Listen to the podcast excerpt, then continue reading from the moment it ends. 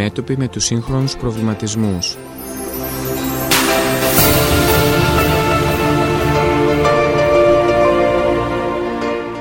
Αναζητούν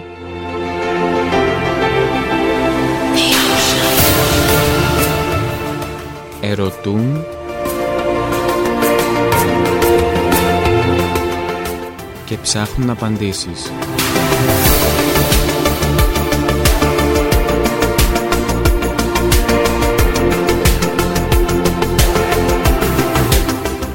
Οι νέοι τολμούν.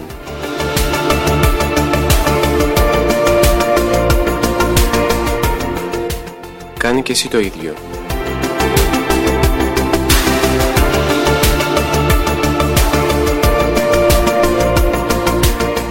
Ακούτε την εκπομπή Νεανικές Ανησυχίες.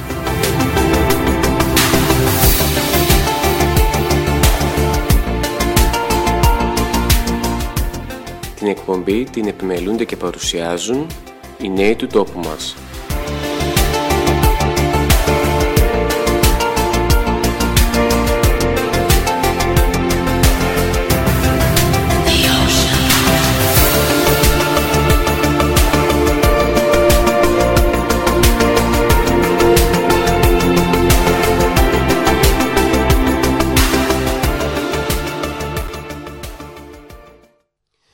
Καλησπέρα αγαπητοί ακροατές του Ράδιο Μαρτυρία στους 95,5 στα FM. Σας καλωσορίζουμε και απόψε το βράδυ στην ε, εκπομπή των ε, νεανικών ε, ανησυχιών και είμαστε έτσι σε μια πολύ έτσι, ευχάριστη θέση για το γεγονός ότι σήμερα η συντροφιά είναι πάρα πολύ μεγάλη και εκτός ότι είναι πάρα πολύ μεγάλη ε, έχουμε και διάφορες ηλικίες. Λοιπόν, ε, το θέμα το οποίο θα συζητήσουμε σήμερα άπτεται πραγματικά στον τίτλο των ανησυχιών και έχει τίτλο ε, από μια εορτή η οποία δυτικού χαρακτήρα η οποία έχει αρχίσει να εισβάλλει κατά έναν τρόπο σιγά σιγά στα ελληνικά ε, δεδομένα και είδαμε μία περισσότερη κίνηση πάνω σε αυτήν την εορτή ε, κυρίως φέτος.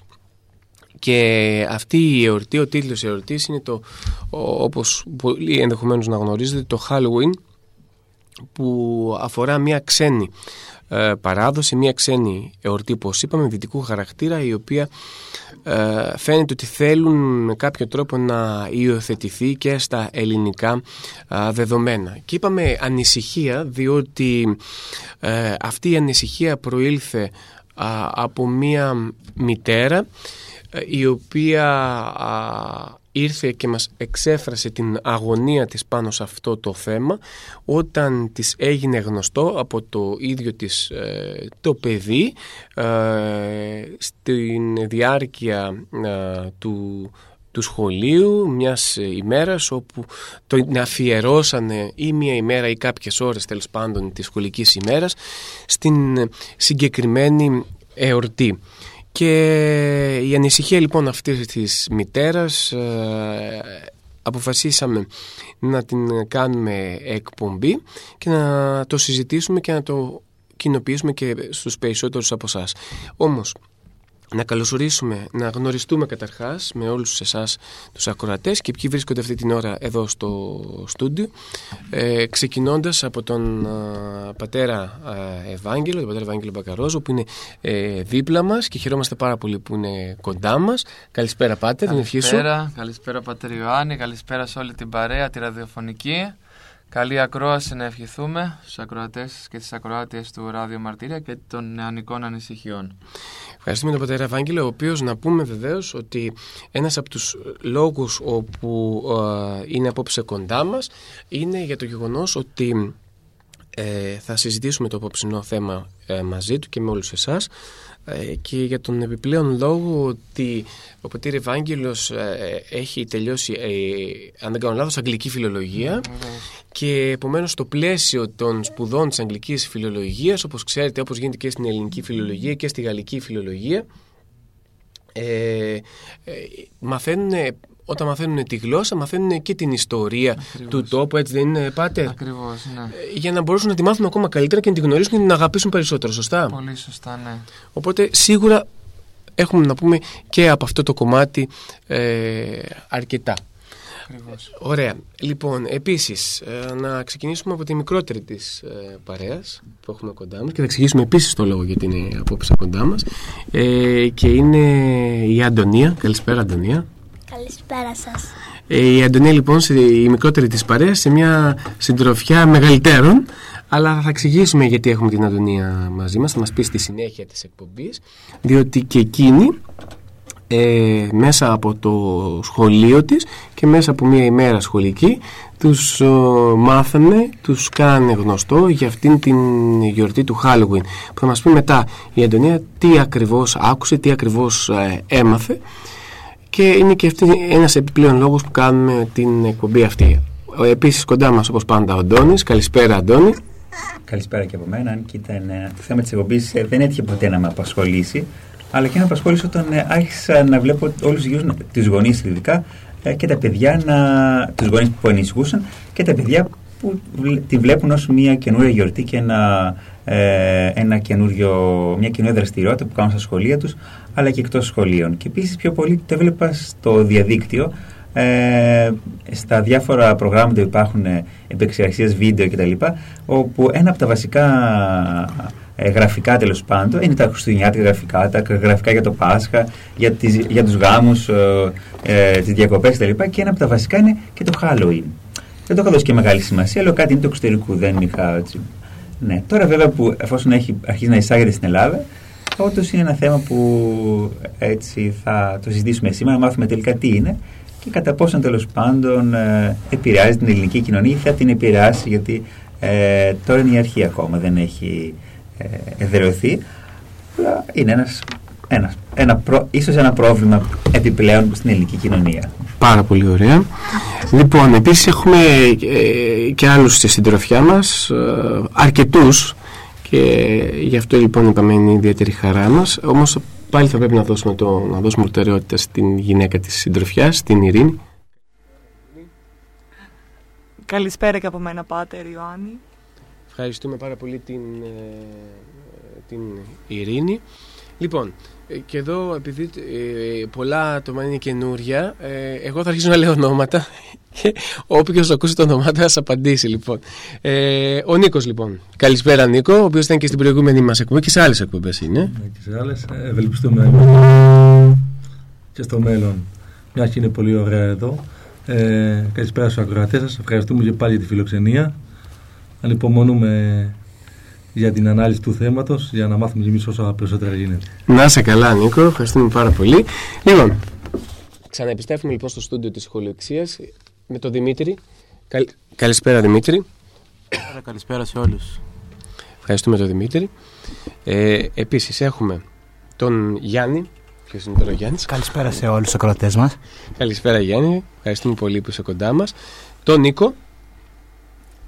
Ο, ο Νίκος είναι εδώ; Α, ο Νίκο, Νίκο λοιπόν. Α, από εδώ Νίκο. Καλησπέρα σας. Ευχαριστούμε τον Νίκο που είναι κοντά μας. Έχουμε επίσης ε, τον ε, Ευθύμη. Καλησπέρα και από μένα. Καλησπέρα Ευθύμη και τον Γιάννη. Καλησπέρα Γιάννη. Καλησπέρα σε όλους σας.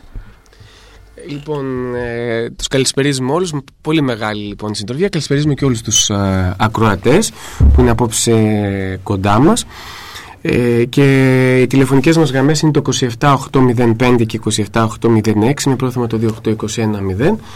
Νομίζω ότι είμαστε έτοιμοι να ξεκινήσουμε την εκπομπή μας και βεβαίως ε, θα δώσουμε ε, το λόγο ε, διαβάζοντας ε, την ακροάτρια η οποία ε, τη μητέρα μάλλον καλύτερα η οποία ε, εξέφρασε την ανησυχία της και η οποία μας έγραψε ένα πάρα πολύ ωραίο άρθρο στην,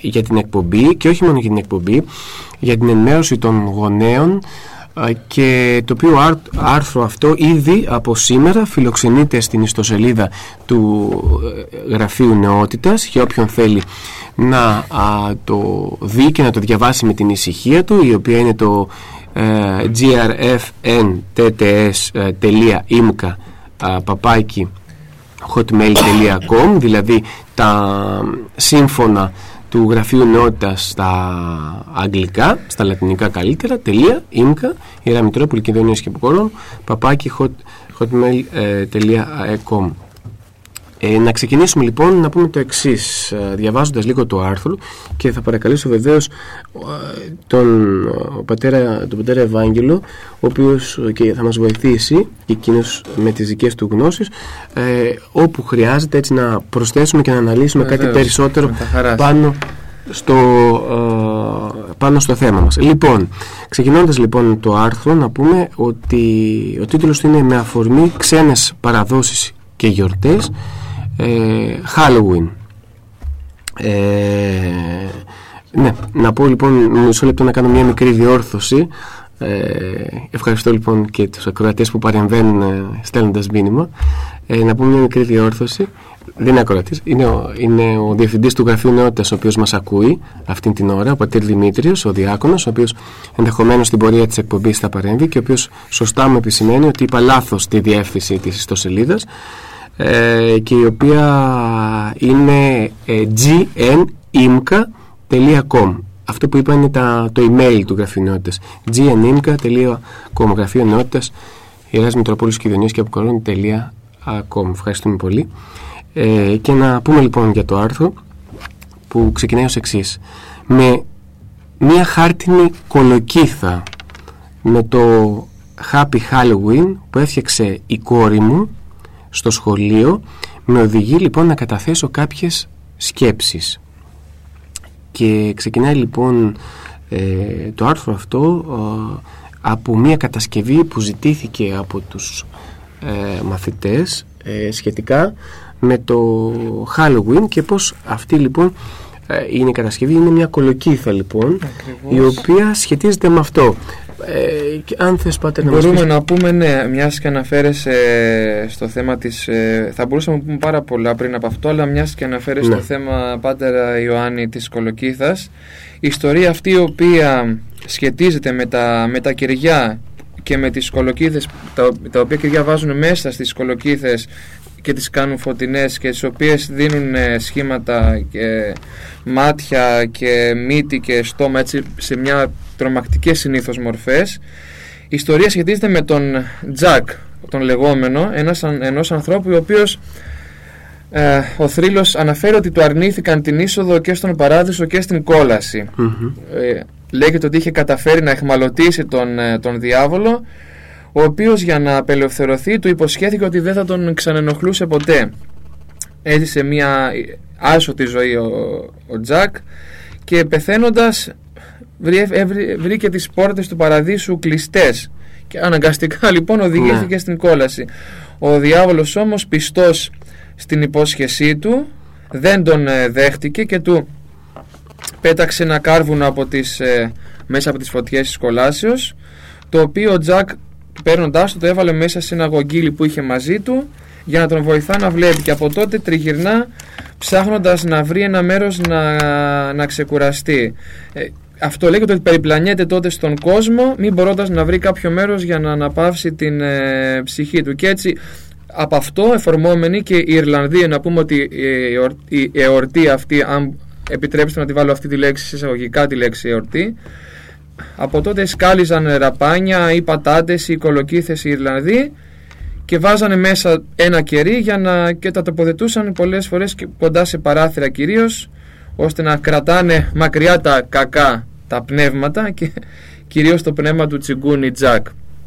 Αυτά για αρχή, έτσι για να δώσουμε μια πρώτη εικόνα στους ε, Κροατές μας. Ωραία, μια έτσι πολύ ωραία ε, διευκρίνηση πάνω στο, στο τι λέμε γιατί είναι σημαντικό να εξηγούμε το κάθε τι το οποίο ε, λέμε και συνεχίζει λοιπόν το άρθρο να λέει το εξής. για τους περισσότερους το Halloween ε, που σχετίζεται με τις απόκριες είναι ένα διασκεδαστικό βράδυ που μεταφιέζεσαι σαν τέρας και τρως πολλές καραμέλες τι είναι όμως στην πραγματικότητα αυτή η γιορτή που γιορτάζεται κυρίως στον αγγλοσαξονικό κόσμο Ε, λέει, συ, συ, συσχετίζεται λοιπόν με τις απόκριες. Εδώ στην Ελλάδα μας συγχέεται λέει ε, με τις ελληνικές απόκριες όμως διαφοροποιείται κατά πολύ από αυτές καθώς το Halloween έχει περισσότερο μυστικιστική ε, χρειά.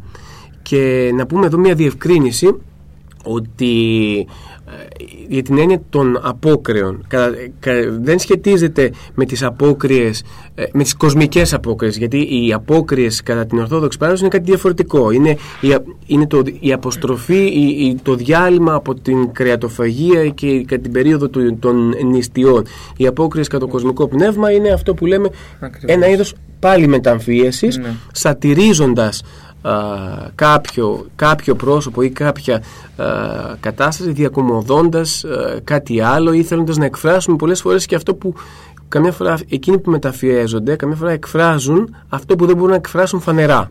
Σωστά. Είναι ίσως πολλές φορές οι, οι απόκριες. Ε, και συνεχίζουμε λοιπόν λέγοντας το εξής ότι στο άρθρο αυτό ότι η γιορτή αυτή λοιπόν ε, γράφει λοιπόν η μητέρα ε, αποτελεί εξέλιξη της αρχαίας κέλτικης γιορτής ε, Σαμχάιν, τώρα δεν ξέρω αν τη λέω σωστά. Σωστά. Καλά, ναι. τη λέω τη, τη λέξη. Η οποία να πούμε στα παλιά Ιρλανδικά σημαίνει ε, ε, του Θεού του θανάτου, αλλά και στα παλιά Ιρλανδικά σημαίνει το, το τέλος του καλοκαιριού. Το τέλος του καλοκαιριού. Γιατί τότε οι Κέλτες. Mm-hmm. Ε, και συγγνώμη που σε διακόπτω, mm-hmm. πατέρα Ιωάννη. Ε, γιόρταζαν τότε την 31η Οκτωβρίου το τέλος της περίοδου της συγκομιδής και την αρχή του χειμώνα. Και η παράδοση αναφέρει ότι, ότι τη συγκεκριμένη μέρα κατά τις δικές τους δοξασίες ότι ερχόμαστε πιο κοντά με τον άλλο κόσμο σε εισαγωγικά αυτή η έκφραση ότι μπορούμε να έρθουμε σε επαλφή με πνεύματα και με νεκρούς. Και γι' αυτό πιο πολύ τα χρώματα με το δούμε που συνδέονται με τη γιορτή είναι πιο πολύ το πορτοκαλι και το μαύρο. Το πορτοκαλί διότι συμβολίζει την φθινοπορεινή σοδιά και το μαύρο συμβολίζει τον θάνατο και γενικώς τον άλλο κόσμο. Πάλι να πούμε το βάζουμε σε, σε εισαγωγικά αυτό ακριβώς. Και ότι η αλλαγή της εποχής για τους Κέλτες ήταν μια γέφυρα ανάμεσα στον πάνω κόσμο και στον κόσμο των, ε, των νεκρών. Και να πούμε βεβαίως και να, και να βάλουμε μια προσωρινή μια παύση με αυτό ότι ε, με την πάροδο των αιώνων η γιορτή πήρε αρχικά ένα χριστιανικό χρώμα αλλά στη συνέχεια μετασχηματίστηκε σε μια, από μια σκοτεινή παγανιστική τελετή σε μια μέρα χαράς μεταμφιέσεων με παρελάσεις και κεράσματα γλυκών σε παιδιά και ενήλικες. Δηλαδή αυτό ότι σήμερα δεν ασχολείται πια με φαντάσματα και με κακά πνεύματα αλλά περισσότερο πιο πολύ με όπως είπαμε με διασκεδάσεις με μεταμφιέσεις, με κεράσματα και ούτω καθεξής ε, όπως πολύ λοιπόν σωστά επισήμανε πατέρα Ευάγγελε ε, γράφει εδώ και η μητέρα ότι η, η αρχή αυτή λοιπόν γιορτή σηματοδοτούσε το τέλος του καλοκαιριού και την αρχή του κέλτικου νέου έτους ε, τον θάνατο δηλαδή μιας εποχής του καλοκαιριού λοιπόν και τη γέννηση μιας άλλης του, του χειμώνα. Ε, σύμφωνα λοιπόν συνεχίζει το άρθρο σύμφωνα με τον μύθο τη νύχτα ε, του Σόουιν της 31ης Οκτωβρίου. Ε, γιορτής λοιπόν των νεκρών όπως έτσι εδώ γράφει. Οι θεοί κατέβαιναν λέει στη γη και τα, με τα μαγικά τους ε, προκαλούσαν αναταραχή στους ζωντανούς. Έτσι αναφέρει. Και το πέπλο που χώριζε τους δύο κόσμους εκείνη τη νύχτα δηλαδή των ζωντανών και των νεκρών γινόταν πολύ λεπτό και διαπερατό. Ακριβώς Ακριβώς. Και εδώ να συμπληρώσουμε πατέρα Ιωάννη ότι μια εξήγηση που μας έχει δοθεί για το έθιμο του μασκαρέματος στο Halloween είναι η εξής ότι παλιά ε, πίστευαν ότι οι ψυχές των και, και κοιμημένων περιπλανώνται στη γη ως την ημέρα των, ε, εκείνη των Αγίων Πάντων. Και το βράδυ λοιπόν πριν από τη γιορτή δηλαδή πριν από το Halloween ε, θεωρούνταν ότι οι ψυχές είχαν την τελευταία τους ευκαιρία να εκδικηθούν ε, όποιον τους είχε κάνει κακό ενώ ζούσαν οπότε όσοι θεωρούσαν ότι υπήρχε λόγος να ανησυχούν μεταμφιέζονταν επί τούτου ώστε να μην τους αναγνωρίσει το πνεύμα το οποίο ζητούσε υποτίθεται εκδίκηση. Ήταν δηλαδή κάτι σαν καμουφλάζ, δηλαδή για να μην είναι αναγνωρίσιμη δηλαδή ζωντανή. Ακριβώς και να πούμε εδώ και ότι και τα, ε, τα φαναράκια τα οποία όπως είπα προηγουμένως σχετίζονται και με τις, ε, με τις ε, κολοκύθες ε, τα οποία ένας αγγλικός όρος είναι Jack O' Lanterns δηλαδή η, τα φαναράκια του, που θα σχετίζονται με τον Jack είναι ένα αναπόσπαστο στοιχείο των, ε, των εορτασμών και χρησιμοποιούνται όπως για να διώχνουν υποτίθεται μακριά τα κακά πνεύματα τα οποία πιστεύετε ότι εκείνη τη συγκεκριμένη ημέρα είναι ιδιαίτερα ενεργά.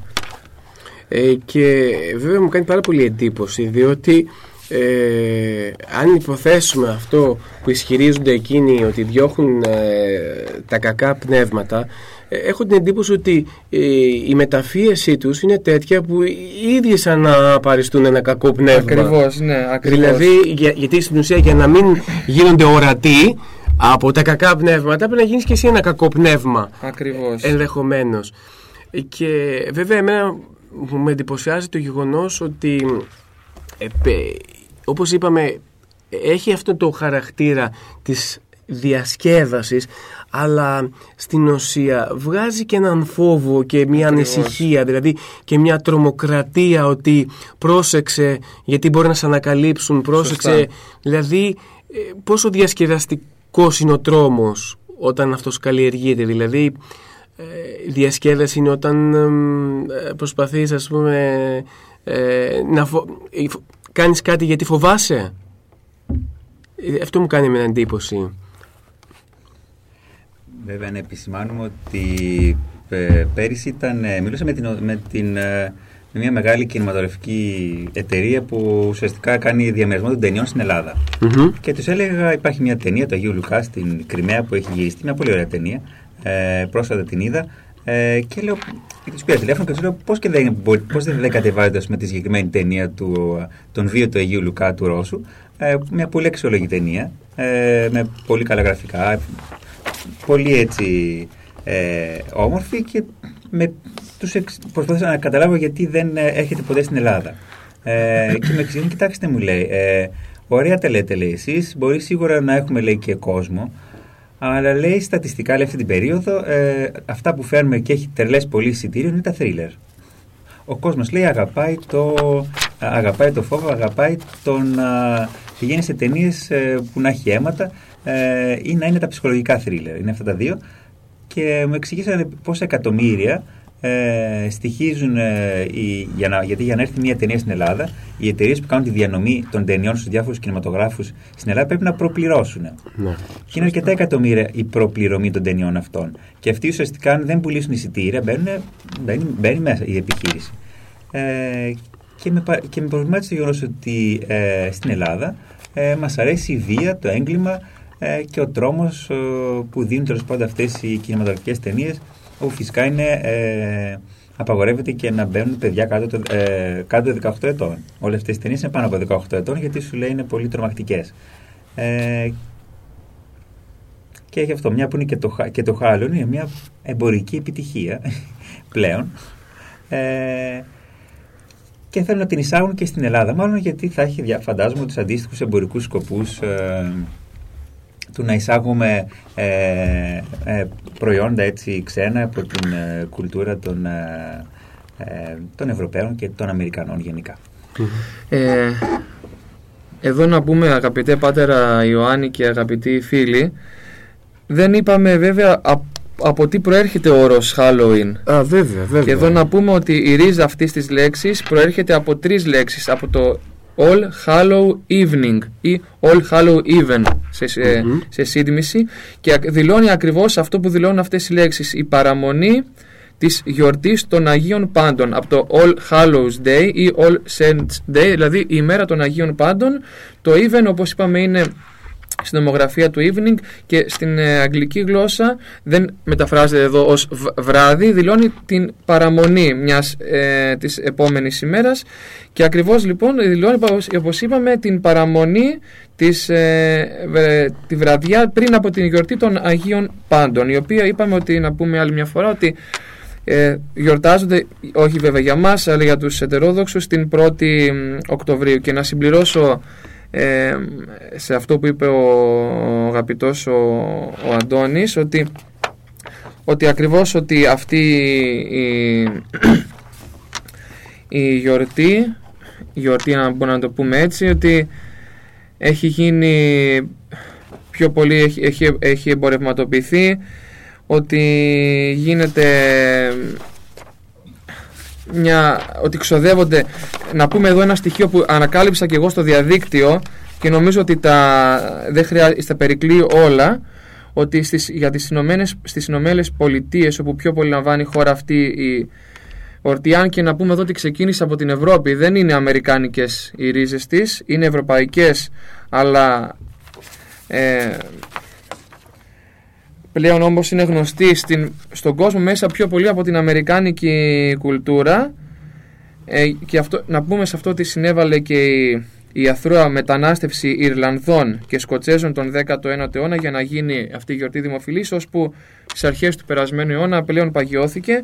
Και να, ε, να κλείσω αυτή την παρένθεση λέγοντας αυτό που ήθελα να πω και πριν ότι στις Ηνωμένες Πολιτείες το ότι θεωρείται η πιο προσοδοφόρα εμπορικά εποχή του έτους μετά τα Χριστούγεννα και υπολογίζεται ότι οι πωλήσεις από γλυκά, από κουστούμια, από διακοσμητικά αντικείμενα κλπ. για την ημέρα εκείνη λέγεται ότι φτάνουν το ποσό των 6 δισεκατομμυρίων δολαρίων. Νομίζω ότι αυτό τα λέει όλα. Αυτό είναι ένα τεράστιο ποσό, το καταλαβαίνουν όλοι. Οπότε όταν μια γιορτή έχει πάρει εμπορικό ε, χαρακτήρα, είναι αδύνατον και να πείσει τον άλλον ότι τι αρνητικά μπορεί να έχει ή τι μπορεί πίσω μυστικιστικά να κρύβεται, κρύβονται από μια τέτοια γιορτή. Και ε, να πω το εξής ότι εμένα μου κάνει πάρα πολύ ε, μεγάλη εντύπωση ε, πριν λάβω αυτό το άρθρο το οποίο αναφέρουμε και κάνουμε συζήτηση σήμερα και κάνουμε αυτήν εδώ την εκπομπή έτυχε να βρεθώ σε ένα έτσι μεγάλο πολυκατάστημα της, του τόπου μας ε, όπου μου έκανε πάρα πολύ εντύπωση. Εγώ δεν ήξερα τίποτα για αυτή τη γιορτή, το ομολογώ. Ούτε γνώριζα πότε ε, γίνεται αυτή η γιορτή, ούτε γνώριζα το, το χαρακτήρα της, καθόλου πραγματικά. Ε, αλλά μου έκανε πάρα πολύ εντύπωση ε, όταν βρέθηκα σε αυτό το πολυκατάστημα το μήνα Σεπτέμβρη και Οκτώβρη μετά που ένα κομμάτι του πολυκαταστήματος αυτού ήταν ακριβώς, ένα μεγάλο τμήμα, ακριβώς αφιερωμένο αυτό καθεαυτό για τη συγκεκριμένη γιορτή. Αυτό καθεαυτό. Δεν έψαξα να μάθω γιατί, αλλά λέω, μα γιατί λέω, ε, έχει βάλει αποκριάτικα το συγκεκριμένο αποκριάτικο πράγμα αυτή την περίοδο. Έμεινα με την απορία βέβαια γιατί δεν το ψάξα παραπάνω αλλά το είδα για πρώτη φορά όσα χρόνια βρίσκεται αυτό το πολυκατάστημα ε, εδώ να φέρνει ε, τέτοιου είδους ε, αντικείμενα.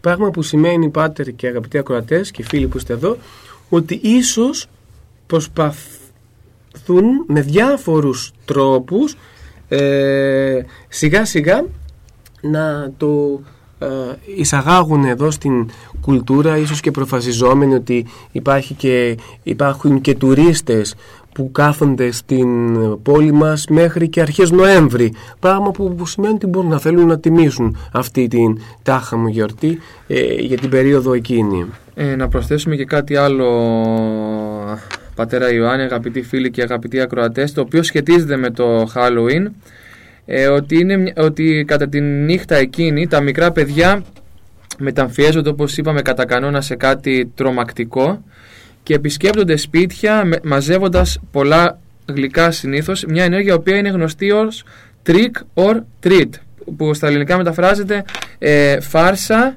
ή κέρασμα. Και εδώ να πούμε ότι η αφετηρία του εθήμου αυτού ε, ε αναγάγεται στον 16ο αιώνα όπου τότε Ιρλανδοί, Σκοτσέζοι και Ουαλοί, που όπως είπαμε από εκεί ξεκίνησε η εορτή, σε εισαγωγικά πάλι βάζω τη λέξη, τότε μασκαρεύονταν και επισκέπτονταν διάφορα σπίτια, απαγγέλλοντας ποίηματα ή και ολόκληρα τραγούδια με αντάλλαγμα φαγητό. Και θεωρείται ότι αντιπροσώπευαν τις παλιές θεότητες του χειμώνα, οι οποίες απαιτούσαν ανταλλάγματα για, καλή, για μια καλή Πολλά λοιπόν τα στοιχεία που ναι. υπάρχουν ε, έτσι, γύρω από αυτήν την ε, γιορτή. Συνεχίζοντας λίγο παρακάτω λοιπόν και το άρθρο, ε, Είπαμε λοιπόν ότι οι άνθρωποι σύνδεσαν λοιπόν να μεταφιάζονται όπως επισημάναμε πριν σε φαντάσματα για να κρυφτούν από τους με- νεκρούς που μετέβαιναν στον κόσμο μας. Αυτό γινόταν ώστε να μην αναγνωρίσουν, αναγνωρίσουν οι νεκροί τους ζωντανούς και τους βλάψουν. Ήταν δηλαδή ένα είδος καμουφλάζ που είπαμε πριν. Για τους Κέλτες λοιπόν επίσης η ημέρα αυτή σημάδευε το τέλος λοιπόν της συγκομιδής το οποίο το αναφέραμε και την αρχή του χειμώνα και ταυτόχρονα η αλλαγή της εποχής ήταν και γέφυρα ανάμεσα στον πάνω και στον κάτω κόσμο των νεκρών. Πολλές μάλιστα λέει πολιτιστικές παραδόσεις θεωρούν τη μέρα ως μία από τις ελάχιστες που μπορεί να επιτευχθεί επαφή μεταξύ των κόσμων των πνευμάτων καθώς και ότι είναι η μέρα που η μαγεία λέει βρίσκεται στο Ζενίθ και είναι από μία αναφορά που γίνεται στο Wikipedia αυτό ακριβώς Ακριβώς, ναι. ότι λέει η μαγεία λοιπόν βρίσκεται λοιπόν στο Ζενίθ άρα λοιπόν εδώ βλέπουμε ίσως το, το μυστικιστικό και το μαγικό χαρακτήρα που Βεβαίως. έχει η συγκεκριμένη ε, εορτή και συνεχίζοντας λοιπόν όπως ανέφερε ο Πατήρ Ευάγγελος λέει η κολοθική θα λοιπόν γνωστή ως Jack ο Λάντερ είναι μεταγενέστερο λέει αμερικάνικο έθιμο το οποίο κρατάει την αρχή του λέει σε Ιρλανδικό έθιμο. Και σύμφωνα λοιπόν με αυτό εκείνη τη νύχτα οι άνθρωποι έφτιαχναν φαναράκια σκαλίζοντας ανθρώπινα χαρακτηριστικά. Α, πάνε σε ε, γογγίλια ή ζαχαρότεφλα και μέσα τοποθετούσαν ένα αναμένο κερί. Αυτό λέει έχει λέει, ένα διπλό λέει ρόλο. Διπλό ρόλο. Πρώτον, το φως που άναβε μέσα του καθοδηγούσε λέει τους νεκρούς προγόνους που εκείνη τη νύχτα ε, περιδιάβαιναν στον κόσμο μας για να συναντήσουν τους συγγενείς τους ώστε να μην χάσουν το δρόμο τους και δεύτερον για να τρομάξουν κακόβουλες υπερφυσικές δυνάμεις. Σωστά. Βλέπουμε λοιπόν ότι πο- πο- τι θεωρία έχει ε, αναπτυχθεί γύρω από αυτό το, το θέμα. Ε, εντυπωσιακό.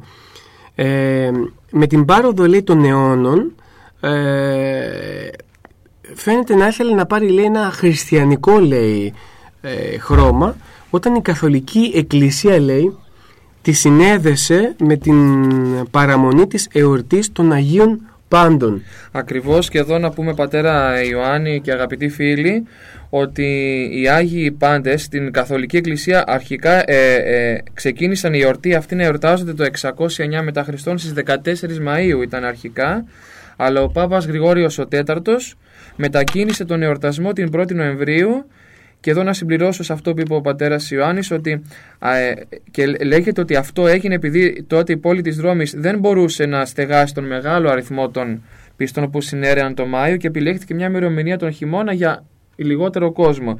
Και άλλοι λένε βέβαια ότι ο λόγος που έγινε η μεταφορά είναι ακριβώς για να συμπέσει με τις αρχαίες δοξασίες γύρω από τη συγκεκριμένη ημερομηνία, την 1η του Νοέμβρη. Μμμ. Οπότε λοιπόν είδαμε ότι υπήρξε λοιπόν μια σύνδεση με την ε, Καθολική Εκκλησία.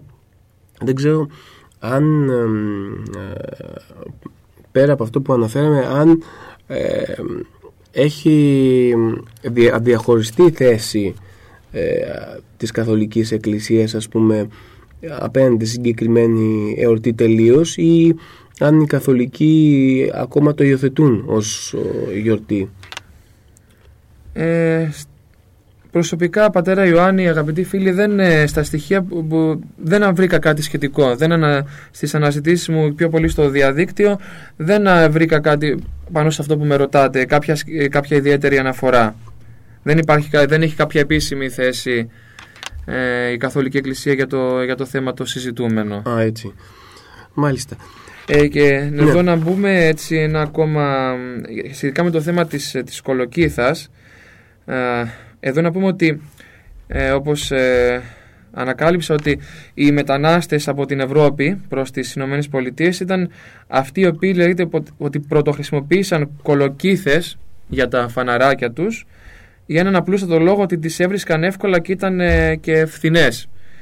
Και εδώ να πούμε δυο και άλλα ακόμα έτσι, πολύ μικρές λεπτομέρειες για την ιστορία πιο πολύ ότι ε, μια από τις μεγαλύτερες κολοκύθες βρέθηκε το 1993 ζύγιζε 380 κιλά μεγάλος ο αριθμός Ναι. και ένας Αμερικανός ονόματι Steven Clark ε, και αυτό για την ιστορία, κατέχει το ρεκόρ της ε, ταχύτερης μετατροπής κολοκύθα σε ένα κλασικό φαναράκι του Halloween. Γιατί λέει ότι πρόλαβε και της έδωσε τη μορφή της αυτή, με μάτια, μύτη και στόμα κλπ. σε μόλις 24 δευτερόλεπτα. Έτσι. Ωραίο και αυτό το στατιστικό Έτσι, στοιχείο. Για την ιστορία. Ναι, ακριβώς. Ε, τα τελευταία λοιπόν χρόνια συνηθίζουν λοιπόν να γιορτάζουν το Halloween βλέποντας και ταινίες τρόμου που ανέφερε Αντώνη ε, λίγο πριν ε, και διασκεδάζοντας μέχρι ε, πρωίας σε, σε διάφορα πάρτι όπου μεταφιέζονται κυρίως ως τέρατα και όχι μόνο σύμφωνα μάλιστα με την ε, γνωστή εφημερίδα New York Daily News ε, την ημέρα αυτή γίνονται λέει τελετές αυτό τώρα είναι τώρα που έτσι είναι ε, ίσως και το ζουμί ε, που θέλει πολύ προσοχή. Τελετές όπου βασανίζονται ζώα και κατά προτίμηση λέει μαύρες γάτες. Γι' αυτό και πολλά λέει καταφύγια και καταστήματα ζώων στην Αμερική αρνούνται να δώσουν μαύρες γάτες κατά τις προηγούμενες εβδομάδες λέει μέχρι το Halloween Βλέπουμε λοιπόν, εδώ τώρα αρχίζει το μυστήριο και θα λέγαμε ε, τι μπορεί να κρύβεται πίσω από μια α, τέτοια α, όπως μέχρι τώρα έτσι πως διαβάζαμε φαινόταν έτσι πολύ, πολύ αθώα α, κατά μία έννοια και πολύ παράδοση η, η γιορτή αυτή. Έτσι μια παραδοσική ε, γιορτή. Όταν όμως ε, συμβαίνουν και τέτοια άλλα πράγματα όπως ο βασανισμός ζώων. Δεν ξέρουμε αν μένει και μόνο σε αυτό. Ε, το μυαλό μας κατευθείαν πάει κάπου αλλού.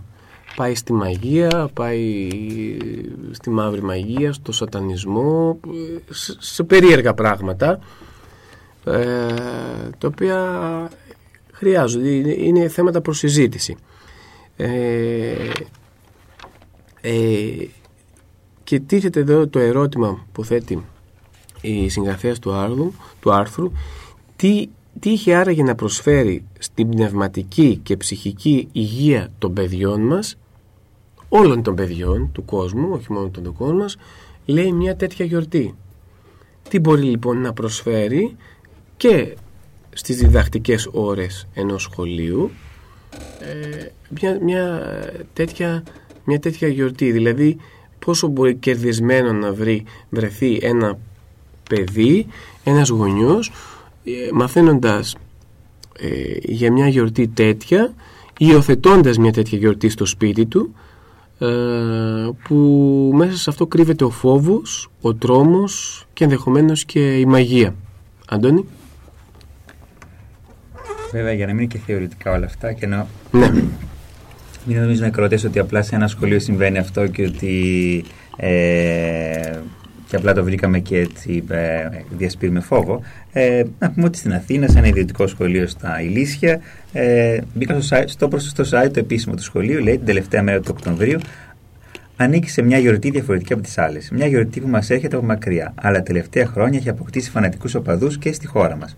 Ο λόγος φυσικά για το γνωστό Halloween που παρασύρει μικρούς και μεγάλους. Στο σχολείο μας, το Halloween έγινε η καλύτερη αφορμή για, εξάσκηση, για να εξασκήσουμε τα αγγλικά μας μέσα από το παιχνίδι, τις κατασκευές, τα πειράματα και τα παραδοσιακά παιχνίδια. Αυτή τη φορά χρησιμοποίησαμε τα αγγλικά μας όχι για ασκήσεις γραμματικής και έκθεσης, αλλά για να μαζέψουμε πόντους, κεράσματα και αξέχαστες στιγμές διασκέδασης. Τα πειράματα Halloween Science του σχολείου μας προβλήθηκαν από το Star Channel κτλ. κτλ. Όπως καταλαβαίνετε, είναι και τα μέσα μαζικής ενημέρωσης. Έτσι ε, γίνεται πάντα. Ναι, θεωρώντας ότι η κουλτούρα είναι αναπόσπαστο κομμάτι της γλώσσας. Θελήσαμε να, πάρουμε, θελήσαμε να πάρουμε μια γεύση των εορτασμών που λαμβάνουν χώρα στα διάφορα μέρη του πλανήτη, όπως στην Ιρλανδία, Αγγλία και Αμερική, και να εξασκήσουμε τα αγγλικά μας μέσα από δραστηριότητες και πειράματα. Γιατί μαθαίνουμε ακόμα καλύτερα παίζοντας. Ε, αυτό είναι από το ίδιο το σχολείο, το οποίο διαφημίζει την δραστηριότητα αυτή την οποία κάνει, όπως, και σε, όπως μάθαμε και σε άλλα σχολεία και στην, και στην πόλη μας, ε, συμβαίνει αυτό. Και έτσι το αντιμετωπίζουν οι καθηγητές ε, της αγγλικής γλώσσας. Και θέλω να ρωτήσουμε και τον πατέρα Βάγγελο που είναι καθηγητής αγγλικής γλώσσας, ε, πόσο σημαντικό, ας πούμε είναι μια συνάδελφός σας η, η συγγραφέας αυτού του άρθρου και πόσο σημαντικό είναι για την εκμάθηση μιας ξένης γλώσσας Πώς να πούμε, φυσικά το ίδιο πράγμα συμβαίνει και στις ξένες χώρες. Αυτοί μαθαίνουν ελληνικά. Αυτοί μαθαίνουν ελληνικά. Υπάρχουν κάποιες μέρες που ντύνονται με, ε, με χιτώνες και ε, προσπαθούν να μιλήσουν μεταξύ τους ελληνικά και να έχουν διάφορα πούμε, ελληνικά ήθη και έθιμα. Συμβαίνει αυτό στο εξωτερικό. Αυτό το αντίστοιχο τώρα με τα αγγλικά και το χάλουν, πόσο σημαντικό είναι για την εκμάθηση της αγγλικής γλώσσας, όπως υπερασπίζεται η συγγραφέα εδώ. Εγώ θα έλεγα, αγαπητέ Αντώνη, μια πολύ απλή και ταπεινή σκέψη που μου έρχεται τώρα στο μυαλό ότι δεν είμαι αντίθετος στο να μαθα... μαθαίνοντας τη γλώσσα, μια ξένη γλώσσα, να, να έρχεσαι σε επαφή με τα ήθη και τα έθιμα και την κουλτούρα του λαού του οποίου τη γλώσσα μαθαίνεις από εκεί και πέρα όμως δεν ε, σημαίνει ότι πρέπει να έχει κανείς την κρίση και τη διάκριση αν θέλει να υιοθετήσει κάποιο ή κάποια από τα έθιμα εκείνα τα οποία, με τα οποία έρχεται σε επαφή να υιοθετεί αυτά τα οποία θα τον προάγουν και ως άνθρωπο και ως προσωπικότητα και θα τον ψυχαγωγούν θα αναγάγουν την ψυχή του προς με, με, και θα τη γεμίζουν με ευγενή και όμορφα συναισθήματα και να πούμε γι' αυτό να την αναδαγάγουν στον αδοξολογή και το δημιουργό. Το να υιοθετήσει ένα έθιμο ή μια παράδοση, απλά και μόνο θέλοντας να τη μιμηθείς και στην ουσία απλά μόνο να διασκεδάζεις, να περνάς κάποιες ώρες ή κάποια λεπτά καλά και μετά να νιώθεις όπως πάρα πολύ εξημών ένα κενό, να νιώθεις ότι κάτι σου λείπει, δεν νομίζω ότι ωφελεί σε κάτι. Δεν είναι κάτι ε, αυτό, να επιλέγουμε αυτά τα οποία, να ευθετούμε αυτά τα οποία θα μας προάγουν και σαν άνθρωπους και σαν προσωπικότητες. Να έχουμε την κρίση και τη διάκριση. Τι μας ωφελεί, τι μας, τι μας βλαπτει Βέβαια, όπως ε, ξέρω ότι σίγουρα τα, τα μικρά παιδιά έχουν μια αθωότητα που τα διακρίνει και μια αγνότητα μέσα στην καρδιά τους και φαντάζομαι και οι δάσκαλοι τους, οι καθηγητές τους, οι γονείς τους δεν ξέρω κατά πόσον θα καθίσουν να τα ενημερώσουν όχι μόνο για το Halloween αλλά και για όλα άλλα πράγματα και ήθη και παραδόσεις τα οποία μας έχουν έρθει εκ της Δύσεως και εμείς τα υιοθετούμε έτσι αυρόχης πως ή και τα πράττουμε. Ίσως για τα παιδιά να είναι όπως είπες και εσύ πριν, όπως είπαμε και προηγουμένως, απλά μια ευκαιρία ή μια μέρα για ξεφάντωμα, για χαρά, για παιχνίδι, για, για διασκέδαση. Αλλά όμως άμα κάτσει κανείς λίγο και ασχοληθεί περαιτέρω, όπως και εμείς τώρα σαν μια ραδιοφωνική παρέα κάνουμε, θα δει ότι Μήπως κρύβεται κάτι άλλο πίσω από αυτό. Κάτι μήπως πιο ερχόμενοι σε επαφή με αυτό και δούμε τι πραγματικά είναι, μήπως μας οδηγήσει σε δρόμους και σε μονοπάτια τα οποία είναι, δεν είναι ψυχοφέλημα. Σωστό. Σωστά. Ε, Αυτό είναι, μόνο. Είναι, είναι ένα ερωτηματικό σπουδαίο, όμως ε, έχουμε στην άλλη άκρη της τηλεφωνικής μας γραμμής τον ε, πατέρα Δημήτριο, που είναι και ο διευθυντής του Γραφείου Νεότητας. Καλησπέρα Πάτερ, την ευχή σου. Μας ακούς; Ε, μισό λεπτό, Πάτερ, για να ρυθμιστεί ο ήχος. Αντώνη, σε παρακαλώ να ρυθμιστεί ο ήχος, γιατί δεν ακούμε κάτι. Μισό λεπτό, Πάτερ. Με ακούτε τώρα; Ε, μισό λεπτάκι. Ε, Αντω, αν, Αντώνη, ε, εδώ λίγο να ρυθμιστεί. Ε, εδώ, εδώ. Με ακούτε τώρα; Ε, αν γίνεται λίγο, Πάτερ, λίγο λίγο πιο δύνατα να σας ακούμε γιατί δεν ε, ακούει. Συγχωρέστε μου, δεν μπορώ να φωνάζω και πολύ δυνατά.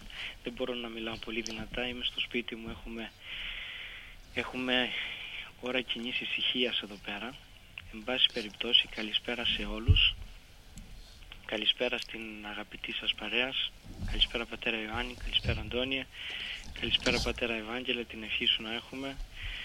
Σε όλη την παρέα και σε όλους τους ακροατές του Ράδιο Μαρτυρία και τους φίλους της εκπομπής των Νεανικών Ανησυχιών. Ε, αυτό το οποίο έτσι θα ήθελα, δεν ξέρω, σας ακούω πάρα πολύ όμορφα, τα λέτε πάρα πολύ ωραία και τα αναλύετε πάρα πολύ ωραία, Πατέρα Ευάγγελε συγχαρητήρια, δηλαδή οι προσεγγίσεις είναι πάρα πολύ σωστές και ξεκάθαρες, νομίζω είναι κατανοητό σε όλους τι συμβαίνει με το Halloween. Απλώς επιτρέψτε μου λιγάκι να προσθέσω στην συζήτησή σας την αναφορά που κάνετε για την Καθολική Εκκλησία. Ε, το Halloween ονομάστηκε ως Halloween από την Καθολική Εκκλησία γιατί γι' αυτό και ερμηνεύεται ως, ως βραδιά και παραμονή της εορτής των Αγίων Πάντων. Και όπως ανέφερε πολύ σωστά και ο πατήρ Ευάγγελος μεταφέρθηκε αυτή η γιορτή των Αγίων Πάντων όχι μόνο γιατί δεν μπορούσε να στεγάσει μεγάλο αριθμό πιστών που συνέρεαν το Μάιο εκεί πέρα, αλλά για, να, για, να, για ακριβώς για να χριστιανοποιήσει αυτήν την παγανιστική, ας το πούμε, εορτή του Σαμχάιν, αν δεν κάνω λάθος έτσι η οποία γιορτή ε, σήμανε το τέλος του καλοκαιριού και την αρχή του χειμώνα, δηλαδή το τέλος της ζωής και την αρχή του θανάτου. Έχουμε δηλαδή τη νίκη του θανάτου επί της ζωής. Και αυτό το πράγμα και εντωμεταξύ όχι μόνο αυτό αλλά επειδή ξέρουμε ότι ο πνευματικός κόσμος έτσι έκανε την παρουσία του πάρα πολύ στον κόσμο των νεκρών ε, θέλησαν έτσι να παρομοιάσουν ελπίζω να κάνω να, να μιλάω σωστά να παρομοιάσουν αυτές τις ψυχές των νεκρών που έρχονται στον κόσμο με τις ψυχές των νεκρών των Αγίων Πάντων. Οι Άγιοι Πάντες μας επισκέπτονται είναι φως δεν είναι σκοτάδι, δεν πρέπει να φοβηθούμε, αλλά θα πρέπει να χαιρόμεθα, θα πρέπει να εκμεταλλευτούμε την βραδιά μας για την, για την, για την αγιότητά μας, για την, για την περισσότερο καταχριστών ζωή μας. Αλλά ε, όμως, ε, άρα λοιπόν που θέλω να καταλήξω ότι βεβαίως η Καθολική Εκκλησία έχει το Halloween αλλά έχει την εορτή αυτή σαν ημέρα των Αγίων Πάντων και όχι σαν ημέρα εορτασμού του Σαμχάιν. Είναι, είναι κατά αντιστοιχεία εδώ στην Ελλάδα που βρισκόμαστε στην Ανατολική Εκκλησία του Χριστιανισμού όπου έχουμε τις απόκριες και τα καρναβάλια. Και όμως τα καρναβάλια λέγονται περισσότερα ως αποκριάτικη περίοδο και συγχαίουμε έτσι την μεταμφίεση με τη λέξη απόκρεο που απόκρεο σημαίνει αποχή από το κρέας, νηστεία από τα πάθη και από τα ξέφερνα έτσι, ε, ξέφερνα έτσι γλέντια που οδηγούν σε, σε, σε δρόμους έτσι επικίνδυνους που φέρουν την ασωτεία, δηλαδή που δεν υπάρχει σωτηρία. Ε, τι άλλο θα ήθελα να πω είναι ότι κάτι έλεγε ο πατήρ Ευάγγελος τώρα προς το τέλος που, που πριν με συνδέσετε ότι έχει πολύ μεγάλη σημασία το τι θέλουμε τελικώς στην ζωή μας. Ε, ποια διδασκαλία θέλουμε να ασπαστούμε. Ε, τι μας εξυπηρετεί, τι μας χαροποιεί, τι μας, τι μας ε, φέρνει έτσι αγαλίαση, ειρήνη, ασφάλεια. Βλέπετε αυτή η γιορτή του Σαμ Χάιν μας φέρνει, μας φέρνει τον δρόμο. Έρχονται λέει οι νεκροί να εκδικηθούν τους ζωντανούς. Ή έρχεται ο θάνατος ως νικητής της ζωής. Η μέρα, ας πούμε, η μέρα του ήλιου τελειώνει και ξεκινάει ο χρόνος του σκοταδιού.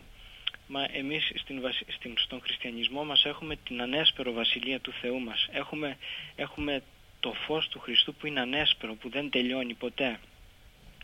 Και έτσι εμείς θέλουμε να ζούμε κάτω από το φως του ήλιου, το οποίο φως του ήλιου ζω, ζωογονεί τους πάντες και τα πάντα, έτσι δεν είναι. Γι' αυτό και λέμε ότι το καλοκαίρι τελειώνει και ξεκινάει ο χειμώνας όπου όλα νεκρώνονται. Έρχονται, έρχεται ο χειμώνας. Καταλάβατε, αυτό θέλω να πω, αυτό ήθελα να πω. δεν ξέρω αν έγινα έτσι κατανοητός. Απόλυτα αλλά όμως παρόλα αυτά όπως σημείωσε και ο Αντώνης υπάρχει έτσι μια ωρεοποίηση αυτής της γιορτής στις σύγχρονες ημέρες. Εγώ προσωπικά που έζησα στην Αμερική τα παιδικά μου τα χρόνια την θυμάμαι αυτή την γιορτή. Ήταν μια πάρα πολύ γιορτή αλλά έτσι όπως το σκέφτομαι τώρα διακρίνω ότι αυτή η γιορτή ξεκινούσε πάντοτε μέσα στο σκοτάδι, μέσα στη νύχτα. Όλη τη μέρα προετοιμαζόμασταν για αυτήν τη νύχτα. Έτσι, και παρόλο που μπορεί να είναι μια γιορτή για, την, για τις Ηνωμένες Πολιτείες όπου τα παιδιά μαζί με τους γονείς τους συνοδεύονται, πάντοτε έχουν συνοδούς, επισκέπτονται τα, τα, σπίτια και λένε αυτό το trick or treat. Δηλαδή, ε, όπως είπε και ο πατήρ Ευάγγελος, ε, φάρσα ή κέρασμα. Δηλαδή θα μου κάνεις φάρσα, θα με τρομάξεις ή θα με κεράσεις με ένα γλυκό. Συνήθως έτσι κάποιοι άνθρωποι θέλοντας έτσι να διασκεδάσουν τρόμαζαν. Δηλαδή μπορεί κάποιος να χτυπούσε την πόρτα και να άκουγε περίεργους ήχους και έτρεχε από το φόβο του, ας πούμε να φύγει από το σπίτι. Εν πάση περιπτώσει, παρόλα αυτά που είναι μια διασκεδαστική περίοδος και ένα, μια περίοδος εορτασμού, υπάρχει πάντοτε ο κίνδυνος στο τι μπορεί να, να, να συναντήσουν αυτά τα παιδιά στα σπίτια που θα επισκεφθούν και έτσι πάντοτε υπάρχει ο συνοδός. Άρα λοιπόν μια γιορτή λοιπόν που είναι γιορτή και στην οποία μέσα σε αυτή τη γιορτή κρύβεται πάλι ο φόβος, δηλαδή δεν ξέρουμε ε, γιατί να υπάρχει κάτι τέτοιο. Γιατί να υπάρχει κάτι τέτοιο. Ε, και το οποίο δυστυχώς στην Ελλάδα μας έρχεται, έρχεται να υιοθετηθεί ως μια ξένη γιορτή, ως κάτι το σύγχρονο, ως κάτι το καινούριο, ως κάτι το ιδανικό, ως μια άλλη ευκαιρία μεταμφίεσης. Και να σημειώσω πάλι, συγχωρέστε μου, μιλάω συνέχεια, αλλά οι δικές μας οι μεταμφιέσεις έχουν άλλη ρίζα από, αυτήν, από αυτές τις μεταμφιέσεις που γινόταν στο Σαμχάιν οι μεταμφιέσεις στη γιορτή του Σαμχάιν γινότανε ε, για την αποφυγή ενός νεκρού που θέλει να σε εκδικηθεί. Ενώ στις μεταμφιέσεις των καρναβαλιών, στα καρναβάλια, έχουμε μία διαφορετική νοοτροπία. Έχουμε μέσα την χαρά. Έχουμε μέσα την χαρά. Έχουμε μέσα το ξέφρενο, την ξέφρενη διασκέδαση που σαφώς και προτιμάμε αυτήν την περίπτωση από τον φόβο αλλά και πάλι αυτό οδηγεί σε, σε πτώση ας πούμε πώς να το πω ε, ε, καταναλώνονται οι δυνάμεις του ανθρώπου καταναλώνεται η υγεία του ανθρώπου σιγά σιγά στην πορεία της, ε, της βραδιάς και μπορεί να καταλήξει κανείς σε νοσοκομείο ε, Αυτά ήθελα να πω. Ε, Δεν ξέρω αν καταλάβατε την διαφορά του Σαμχάιν με, την, με τα καρναβάλια μας. Ε, ε, βασίζεται στις διονυσιακές έτσι Ακριβώς. ξέφρενες γιορτές και, και χρησιμοποιείται πολύ σάτυρα. Και έτσι λοιπόν οι άνθρωποι διασκεδάζανε περισσότερο παρά φοβόντουσαν για αυτό το οποίο μπορεί να τους έρθει. Βέβαια, πολλές φορές μέσα, από, μέσα από αυτό που λες τις ε, διονυσιακές ε, εορτές που παραπέμπουν στον ε, δωδεκαθεϊσμό υπάρχει ε, ο κίνδυνος επειδή αυτού του ξέφρενου ρυθμού να, ε, να, να βγει και πάλι ο άνθρωπος εκτός ελέγχου στο να μην ξέρει τι να κάνει. Η Εκκλησία μας αντιτάσσει την περίοδο των απόκρεων έτσι την αποχή. Δηλαδή ετοιμαστείτε, οπλιστείτε, θα, θα έχουμε αποχή από το κρέας που αυτό σημαίνει αποχή από πολλά πράγματα για να φτάσουμε στην κορυφή της Ανάστασης του ανέσπερου φωτός δηλαδή που θα υπάρχει ατέλειωτο φως και ποτέ σκοτάδι, ποτέ νύχτα η νίκη της μέρας επί της νυχτός. Ε, θα μου επιτρέψετε να προσθέσω κάτι λαμβάνοντας αφορμή από αυτό που είπε ο πατέρας Δημήτριος σχετικά με το θέμα του κρέατος ότι έχει σχέση με το, με το Halloween ότι, ε, ότι υποτίθεται ότι την παραμονή των Αγίων Πάντων τότε νηστεύεται το, το κρέας για αυτούς που ακολουθούν αυτήν την εορτή και πάλι θα το πω σε εισαγωγικά τη λέξη αυτή και γι' αυτό εξηγεί και την πληθώρα των ε, χορτοφαγικών εδεσμάτων που έχουν συνδεθεί με τη συγκεκριμένη ημέρα όπως είναι η κολοκύθα, τα μήλα και τα, και τα λοιπά. Μάλιστα, ενδιαφέρον. Ε, να, να ρωτήσω κάτι εγώ, ο Πάτερ, μιας και μας είπες ότι έζησες στο εξωτερικό, στην Αμερική, αλλά παράλληλα ξέρουμε ότι βρέθηκες και στην Ευρώπη που σπούδασες. Ε, η ερώτηση μου είναι η εξής. Πόσο εύκολο κατά τη δική σου γνώμη μια χώρα σαν την Ελλάδα που έχει τόσες εθνικές αλλά και χριστιανικές εορτές μεγάλης ε, σημασίας ε, θρησκευτικής, ιστορικής ε, πόσο εύκολο είναι να υιοθετηθεί και να συμπεριληφθεί μια τέτοια γιορτή που κάνουμε λόγο σήμερα στην εκπομπή. Κοιτάξτε να δείτε. Όταν είσαι οπλισμένος με τις, ε, με τις γιορτές του τόπου μας, τις ελληνικές και τις ορθόδοξες, νομίζω ότι είσαι καλυμμένος πλήρης. Δεν αναζητάς να βρεις κάτι άλλο. Ε, εμείς βέβαια στην Ελλάδα μας δυστυχώς ε, ζούμε σε μια περίοδο που ίσως ε, βασικά οι άνθρωποι, οι άνθρωποι ειδικεύονται σε άλλα θέματα. Ε, πρέπει να υπάρχουν οι ειδικοί οι οποίοι θα μιλήσουν θα μιλήσουν και οι άνθρωποι να έχουν την διάθεση να ακούσουν. Ο λόγος σπήρεται, η αλήθεια δίδεται. Εμείς το χέρι μας είναι να, να αυτήν την αλήθεια να την, να, την, να την φυτέψουμε καλά στην καρδιά μας, να ριζώσει και να καρποφορήσει. Αυτή είναι η απάντηση. Εγώ νομίζω ότι, ότι δεν τα χρειαζόμαστε αυτά τα πράγματα, όχι γιατί, γιατί δεν τα θέλουμε ή γιατί θέλουμε να είμαστε υπερόπτες, αλλά διότι έχουμε ήδη αρκετά και αυτά τα οποία έχουμε είναι πολύ σημαντικά. Δεν βλέπετε την, την αντίθεση των γιορτών. Από τη μία έχουμε τη νίκη της νυχτός επί της ημέρας. Τη νίκη ε, ε, πώς, του θανάτου επί της ζωής. Εμείς μιλάμε για τον θάνατο του θανάτου, δια του θανάτου και, και την εισαγωγή σε ένα ανέσπερο φως. Σε ένα φως που δεν τελειώνει ποτέ. Και όπως λέει και ο Σεβασμιότατος συχνά ε, στο λόγο του, στο κήρυγμά του, πάντοτε υπάρχει ανάβαση σε αυτό το φως δεν το χορταίνουμε ποτέ.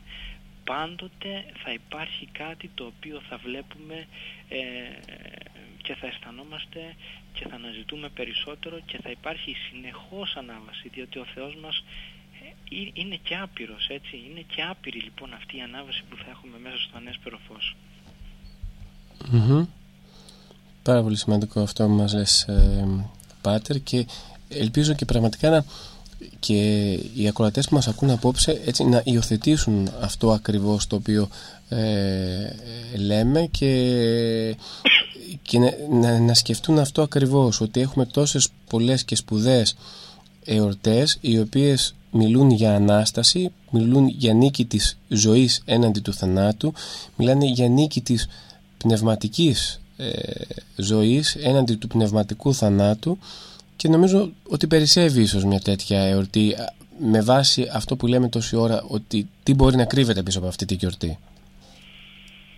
Τι λέμε στην, ε, στον, στον κανόνα της Αναστάσεως και τον οποίον εμείς οι κληρικοί έχουμε την μεγάλη ευλογία να, τον, να το διαβάζουμε και να το επαναλαμβάνουμε σε κάθε μας Θεία Κοινωνία. Μετά τη Θεία Κοινωνία λέμε το Ανάσταση Χριστού Θεασάμενη, φωτίζουν, φωτίζουν Ιερουσαλήμ, αλλά λέμε και τον, και το, και τον, και τον, και το τροπάριο «Ο Πάσχα το Μέγα και η Ρώτα τον Χριστέ, ο Σοφία και Λόγια του Θεού και δύναμης, δίδου ημίν εκτυπώτερον σου μετασχήν εν τη ανεσπέρο ημέρα της Βασιλείας σου. Δώσε μας και σε εμάς τη δυνατότητα να μετέχουμε στο ανέσπερο φως της Βασιλείας σου. Έτσι και να, να, να, να, να σημειώσω επιπλέον ότι μπορεί, μπορεί να είναι ωρεοποιημένο όλο αυτό το πράγμα στις ημέρες μας. Να μην γίνεται λόγος περί φαντασμάτων και τα λοιπά αλλά για να δούμε την ρίζα αυτής της γιορτής ποια είναι η ρίζα αυτής της γιορτής και αν δεν ξέρεις το χθες δεν μπορείς να ζήσεις το αύριο και στο σήμερα. Λοιπόν αυτό το χθες αυτής της γιορτής κρύβει, κρύβει σκοτεινά πράγματα. Πράγματα που δεν χαροποιούν αλλά που φοβίζουν. Στο χέρι μας είναι να επιλέξουμε. Αυτά. Μάλιστα. Ωραία. Ε, νομίζω ότι όπως πολύ σωστά το έθεσες είναι ε, στο χέρι μας είναι να επιλέξουμε όταν γνωρίζουμε το χτες και γνωρίζουμε και το σήμερα. Αυτό που μας λέει και η Ορθοδοξία τα μηνύματα που έχει να μας δώσει η δική μας Ορθοδοξία αλλά και οι εθνικές μας εορτές σε σχέση με τέτοιου τύπου ε, γιορτές. Ε, ευχαριστούμε πάρα πολύ Παρακαλώ πολύ. Για την παρέμβασή σου, ε, για τα διευκρινιστικά εδώ που μας ε, κατέθεσες και χαιρόμαστε πάρα πολύ που ε, το site του Γραφείου Νεότητας ε, έτσι φιλοξενεί αυτήν την πραγματική ε, ανησυχία ε, ενός ανθρώπου εδώ του τόπου μας που μια ανησυχία που εκφράζεται στην, ε, στην, στη γέννησή της, στη γέννησή της και αυτό είναι σπουδαίο όταν κάτι το βλέπουμε να γεννάται να, το, να ενημερώνουμε τον κόσμο στη γέννησή του ώστε να μπορέσουμε να προλάβουμε πράγματα ενδεχομένως. Ναι, πάτερ μου, σε ευχαριστώ πολύ που το αναφέρεις. Θα ήθελα και από τη δικιά μου την πλευρά να ευχαριστήσω την κυρία Δαλάκα η οποία στάθηκε αφορμή να ασχοληθούμε με αυτό το θέμα ουσιαστικά και να το αναφέρουμε και να το φιλοξενήσουμε μέσα στο, στην ιστοσελίδα του Γραφείου Νότητας στο κείμενό της. Και βεβαίως και σένα που σκέφτηκες και όλη η παρέα σου εκεί πέρα, όλη η παρέα σας σκεφτήκατε να ασχοληθείτε με αυτό το θέμα που έτσι φιλοξενήσαμε στην ιστοσελίδα του Γραφείου Νότητος. Και βεβαίως θα υπάρχει και ολόκληρη εκπομπή ε, ε, που θα αναρτηθεί ε, εκεί για όποιον θέλει να την ακούσει ακόμα πιο προσεκτικά. Βεβαίως. Ευχαριστούμε και πάλι Πάτερ. Καλό βράδυ και εγώ ευχαριστώ πολύ. Καλή συνέχεια. Να σε καλά, ευχαριστούμε πολύ. Καλό βράδυ. Γεια σας. Γεια σας. Ευχαριστούμε λοιπόν τον ε, πατέρα Δημήτριο και νομίζω ότι πέρα από αυτά τα ε, νομίζω που είπαμε ότι θα πρέπει να προσέξουμε τι μπορεί να κρύβεται πίσω από αυτήν την εορτή ποια είναι τα σκοτεινά σημεία της εορτής. Ε, επειδή και ο χρόνος εκπομπής μας δεν είναι πάρα πολύ μεγάλος ε, έχουμε να πούμε κάποια πράγματα. Ε, θα κάνουμε μια μικρή μικρή ελάχιστη διακοπή γιατί θέλουμε να δώσουμε και το λόγο στην, ε, στη μικρότερη της παρέας. Έχω, έχω το λόγο που την έχω καθυστερήσει τόσο πολύ παρόλο που είναι αργά για εκείνη γιατί έχει και αύριο σχολείο. Ε, δεν έχει αύριο σχολείο, ναι, είναι είπαμε, η γιορτή του Πολυτεχνείου. Λοιπόν, ε, να κάνουμε την ενός λεπτού διακοπή και να επιστρέψουμε και πάλι εδώ για την συνέχεια της εκπομπής. Έχουμε ακόμα να πούμε κάμποσα.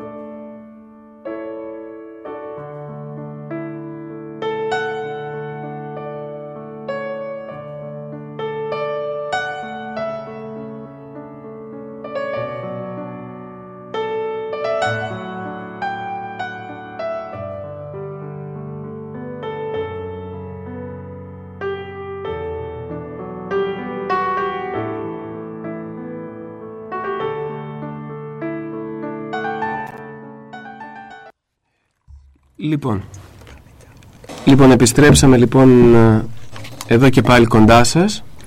Για, ε, έχουμε επιστρέψει εδώ και πάλι κοντά σας για τη συνέχεια της εκπομπής. Να πούμε λοιπόν ότι είχαμε την τηλεφωνική παρέμβαση του πατέρα Δημητρίου. Εδώ στο στούντιο είμαστε μια μεγάλη παρέα που ε, ακούμε, προβληματιζόμαστε γύρω από το θέμα αυτό. Όμως ε, έχουμε αφήσει όπως είχαμε πει θα ρωτήσουμε κάτι σε λίγο την Αντωνία να μας πει δύο λογάκια και ε, ακριβώς στη συνέχεια του άρθρου λέει το εξής ότι ε, ο προβληματισμός συνεχίζεται λέγοντας όταν μάλιστα έχουμε πλήθος εθνικών θρησκευτικών εορτών στην παράδοση ελληνοορθόδοξου πολιτισμού μας, γιατί αναζητούμε τέτοιου είδους, γιατί λέει να προσπερνούμε αναζητώντας και αναδεικνύοντας τέτοιου είδους γιορτές, οι οποίες έχουν τη ρίζα τους σε σκοτεινές δυνάμεις, όπως επισημάναμε, φαντάσματα και κακά πνεύματα νεκρών που θέλουν να εκδικηθούν τους ζωντανούς. Γιατί λοιπόν μια τέτοια παράδοση α, ξενόφερτη που σχετίζεται με τέτοια πράγματα την υιοθετούμε και ε, δυσκολευόμαστε ε, να, οι δάσκαλοι, οι ίδιοι οι δάσκαλοι που προωθούν αυτό το κομμάτι οι ίδιοι οι δάσκαλοι αρνούνται πολλές φορές να κάνουν τις εθνικές εορτές, τις θρησκευτικέ εορτές όπως των Χριστουγέννων και άλλου τέτοιου είδους γιορτές και με μια πολύ μεγάλη ευκολία θα καθίσουν να αφιερώσουν ώρες είτε από το μάθημα των θρησκευτικών είτε από άλλα μαθήματα για να μιλήσουν για, το, για τη συγκεκριμένη εορτή. Ε, και συνεχίζεται λοιπόν τελειώνοντας το άρθρο και στην αυτόματη παιδική ερώτηση της κόρης μου και ενδεχομένως και άλλων παιδιών αν είναι κακό να περνάμε καλά θα απαντούσε λοιπόν η μητέρα όχι αλλά είναι ωραίο να περνάμε όμορφα με υγιές τρόπο και όχι με το να ντυνόμαστε τέρατα και να τρομάζουμε ο ένας τον άλλον λέει λοιπόν η μητέρα. Ε, απαντάει λοιπόν η μαμά στην ε, μικρή της κόρη. Η κυρία λοιπόν ε, Ιωάννα Κανέλια, Κανελία Δαλάκα φιλόλογος η οποία μας έδωσε και μας χάρισε αφορμή για το απόψινό θέμα με το άρθρο της που υπάρχει λοιπόν και στη σελίδα του Γραφείου Ενότητας. Και επειδή είπαμε λοιπόν μιλήσαμε για παιδιά έχουμε λοιπόν την Αντωνία μαζί μας. Ε, Αντωνία θέλω να σου ρωτήσω ε, το εξής να μας πεις όπως αισθάνεσαι, όπως σου έρθει αυθόρμητα ε, τι, ήταν, τι ήταν αυτό που κάνατε στο σχολείο σχετικά με αυτήν την γιορτή; Καταρχάς το κάνατε μέσα στο μάθημα, το κάνατε μέσα στο διάλειμμα πού έγινε όλη αυτή η συζήτηση γύρω από αυτή τη γιορτή; Εμείς ε, το κάναμε με συντάξεις. Συζητούσαμε για... Μέσα στο μάθημα. Ναι. Mm-hmm. Μας, μας έδινε η κυρία ζωγραφιές με τέρατα και τις ζωγραφίζαμε. Με, μας με, έλεγε... Συγγνώμη, η, Αντωνία, η δασκάλα σε έδινε ζωγραφιές με τέρατα, είπες. Μάλιστα. Μας έλεγε διάφορες ιστορίες, πώς έγινε όλο αυτό. Mm-hmm. Για τις κολοκύθες, για τον Τζακ mm-hmm. και όλα αυτά τα πάντων. Και... Πώς δημιουργήθηκε το Halloween. Mm-hmm πώς εξαπλώνεται τέλος πάντων και θέλω να το βάλουν και εδώ στην Ελλάδα. Mm-hmm. Και τα παιδιά, οι συμμαθητές σου ε, τους άρεσαν, τους άρεσε το συγκεκριμένο θέμα, η συγκεκριμένα, έτσι όπως τα έλεγε η δασκάλα, δηλαδή ενδιαφερόντουσαν να μάθουν περισσότερα ε, πάνω σε αυτό. Ε, φοβόντουσαν. Ναι, ενδιαφερόντουσαν. Φοβόντουσαν κιόλας. Ναι, λίγο. Εσείς, σαν, εσείς τα παιδιά, ας πούμε, εκείνη την ώρα που σας τα έλεγε η δασκάλα, ζωγραφίζατε αυτά που σας έλεγε ε, εκείνη την ώρα με τα τέρατα και όλα αυτά; Ναι. Mm. Και γινόταν όπως μας είπες την ώρα του μαθήματος. Φαντάζομαι την ώρα σε κάποιο, την ώρα σε κάποιο μάθημα γινόταν. Ήταν αυτό ιστορία, ήταν... Ήταν αγγλικά. Ήταν αγγλικά, οπότε ήταν λοιπόν ε, την ώρα λοιπόν των, ε, των αγγλικών. Ναι. Και ήθελα να σε ρωτήσω Αντωνία το εξής. Ε, στην τάξη σας, γενικότερα στο σχολείο, που πει, δεν μας νοιάζει σε ποιο σχολείο πας, δεν χρειάζεται να αναφερθούμε σε αυτό. Ε, μιλάτε για τις υπόλοιπες γιορτές, ας πούμε, για τα, για τα θρησκευτικά ή για τις υπόλοιπες εθνικές εορτές, 25η Μαρτίου, τόσο αναλυτικά ή να σας δίνουν ζωγραφιές και να κάνετε ναι, τέτοια... Κάνουμε και αυτά. Κάνετε και από αυτά. Ναι. ναι. Ε, το ίδιο, ας πούμε, αναλυτικά. Ε, εσύ, ας πούμε, πώς αισθάνθηκες που ή μιλήσατε για αυτή τη γιορτή; Φοβήθηκες; Όχι. Σηκώναμε χέρια, κάναμε και εμείς την άποψή μας, μιλούσαμε μεταξύ μας και κάναμε... Συζήτηση. Ναι. Κάνατε ε, συζήτηση πάνω σε αυτό. Βλέπουμε λοιπόν, ε, αγαπητοί ακροατές, ότι, ότι καμιά φορά ε, τα παιδιά γίνονται δέκτες και αποδέκτες πραγμάτων και που πάνω στην ώρα ενός μαθήματος καμιά φορά περνούνται μηνύματα που επηρεάζουν. Γιατί οι δάσκαλοι ξέρουν πολύ καλά ότι επηρεάζουν τους, ε, τους μαθητές και ιδίως τα μικρά παιδιά και θέλει ε, πάρα πάρα πολύ ε, προσοχή.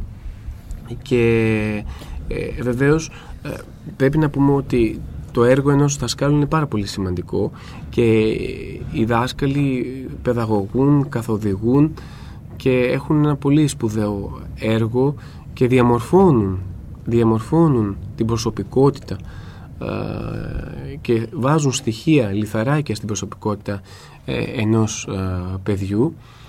Βεβαίως θεωρούμε ότι οι δάσκαλοι κάνουν την δουλειά τους, κάνουν σωστά την δουλειά τους και μαθαίνουν στα παιδιά την ελληνική γλώσσα, την παράδοση και την ιστορία, αλλά θέλει προσοχή και τι άλλο και τι άλλο μεταδίδουν σε εκείνα. Ε, οπότε λοιπόν, ε, Αντωνία, αναφερθήκατε λοιπόν στο μάθημα των, κατά τη διάρκεια του μαθήματος πάνω σε αυτήν την, ε, την γιορτή, η οποία σου έκανε εντύπωση; Ε, ναι, σε όλους. Σε όλους έκανε εντύπωση. Ήταν κάτι που ακούγατε πρώτη φορά. Ναι. Ε, Μερικοί το ξέρανε, όπως και εγώ, αλλά... Α, μερικά παιδιά το ξέρανε, ναι. το γνωρίζανε από πριν, δηλαδή ξέρανε κάποια πράγματα για, την, για τη γιορτή αυτή.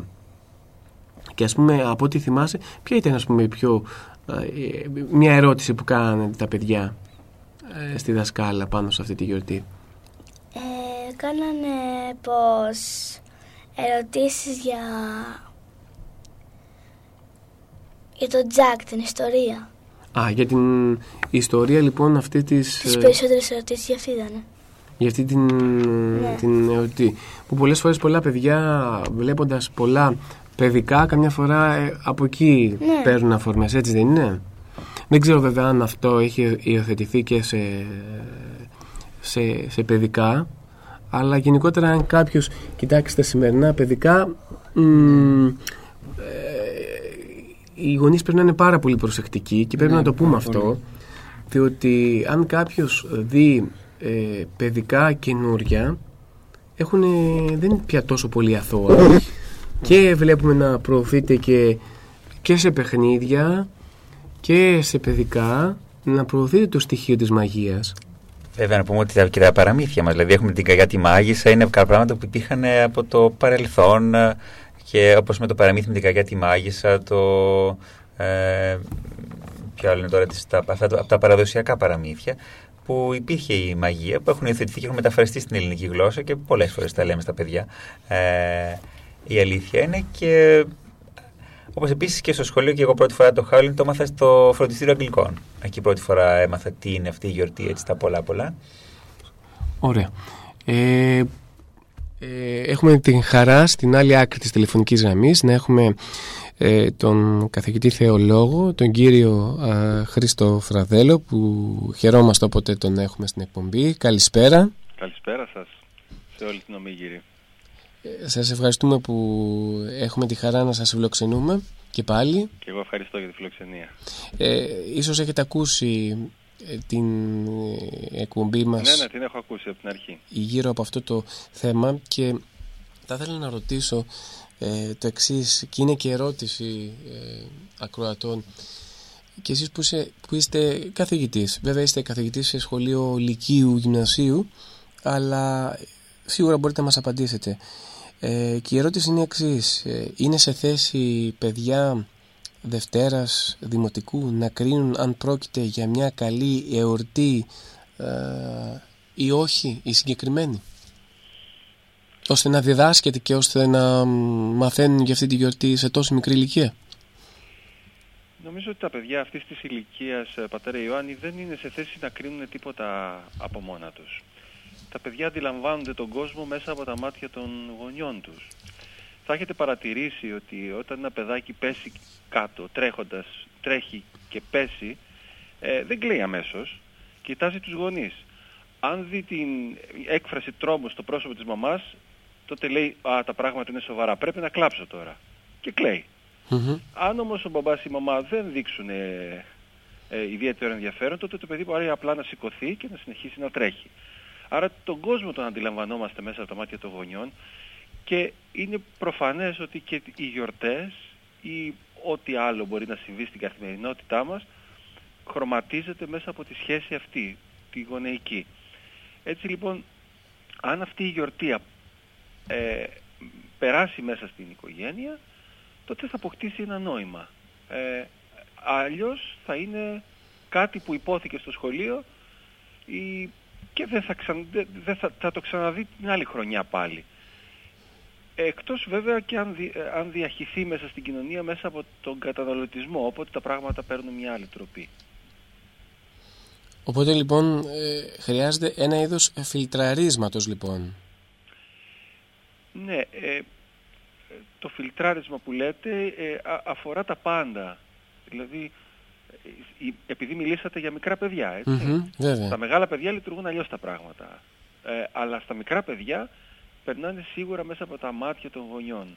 Αν λοιπόν αυτή η γιορτή περάσει μέσα στην οικογένεια και τη, με κάποιο τρόπο τη ζουν αυτή τη γιορτή οι γονείς, τότε και τα παιδιά θα, τη, θα την ε, στερνιστούν. Αλλιώς ε, θα περάσει αλλά δεν θα ακουμπήσει που λένε.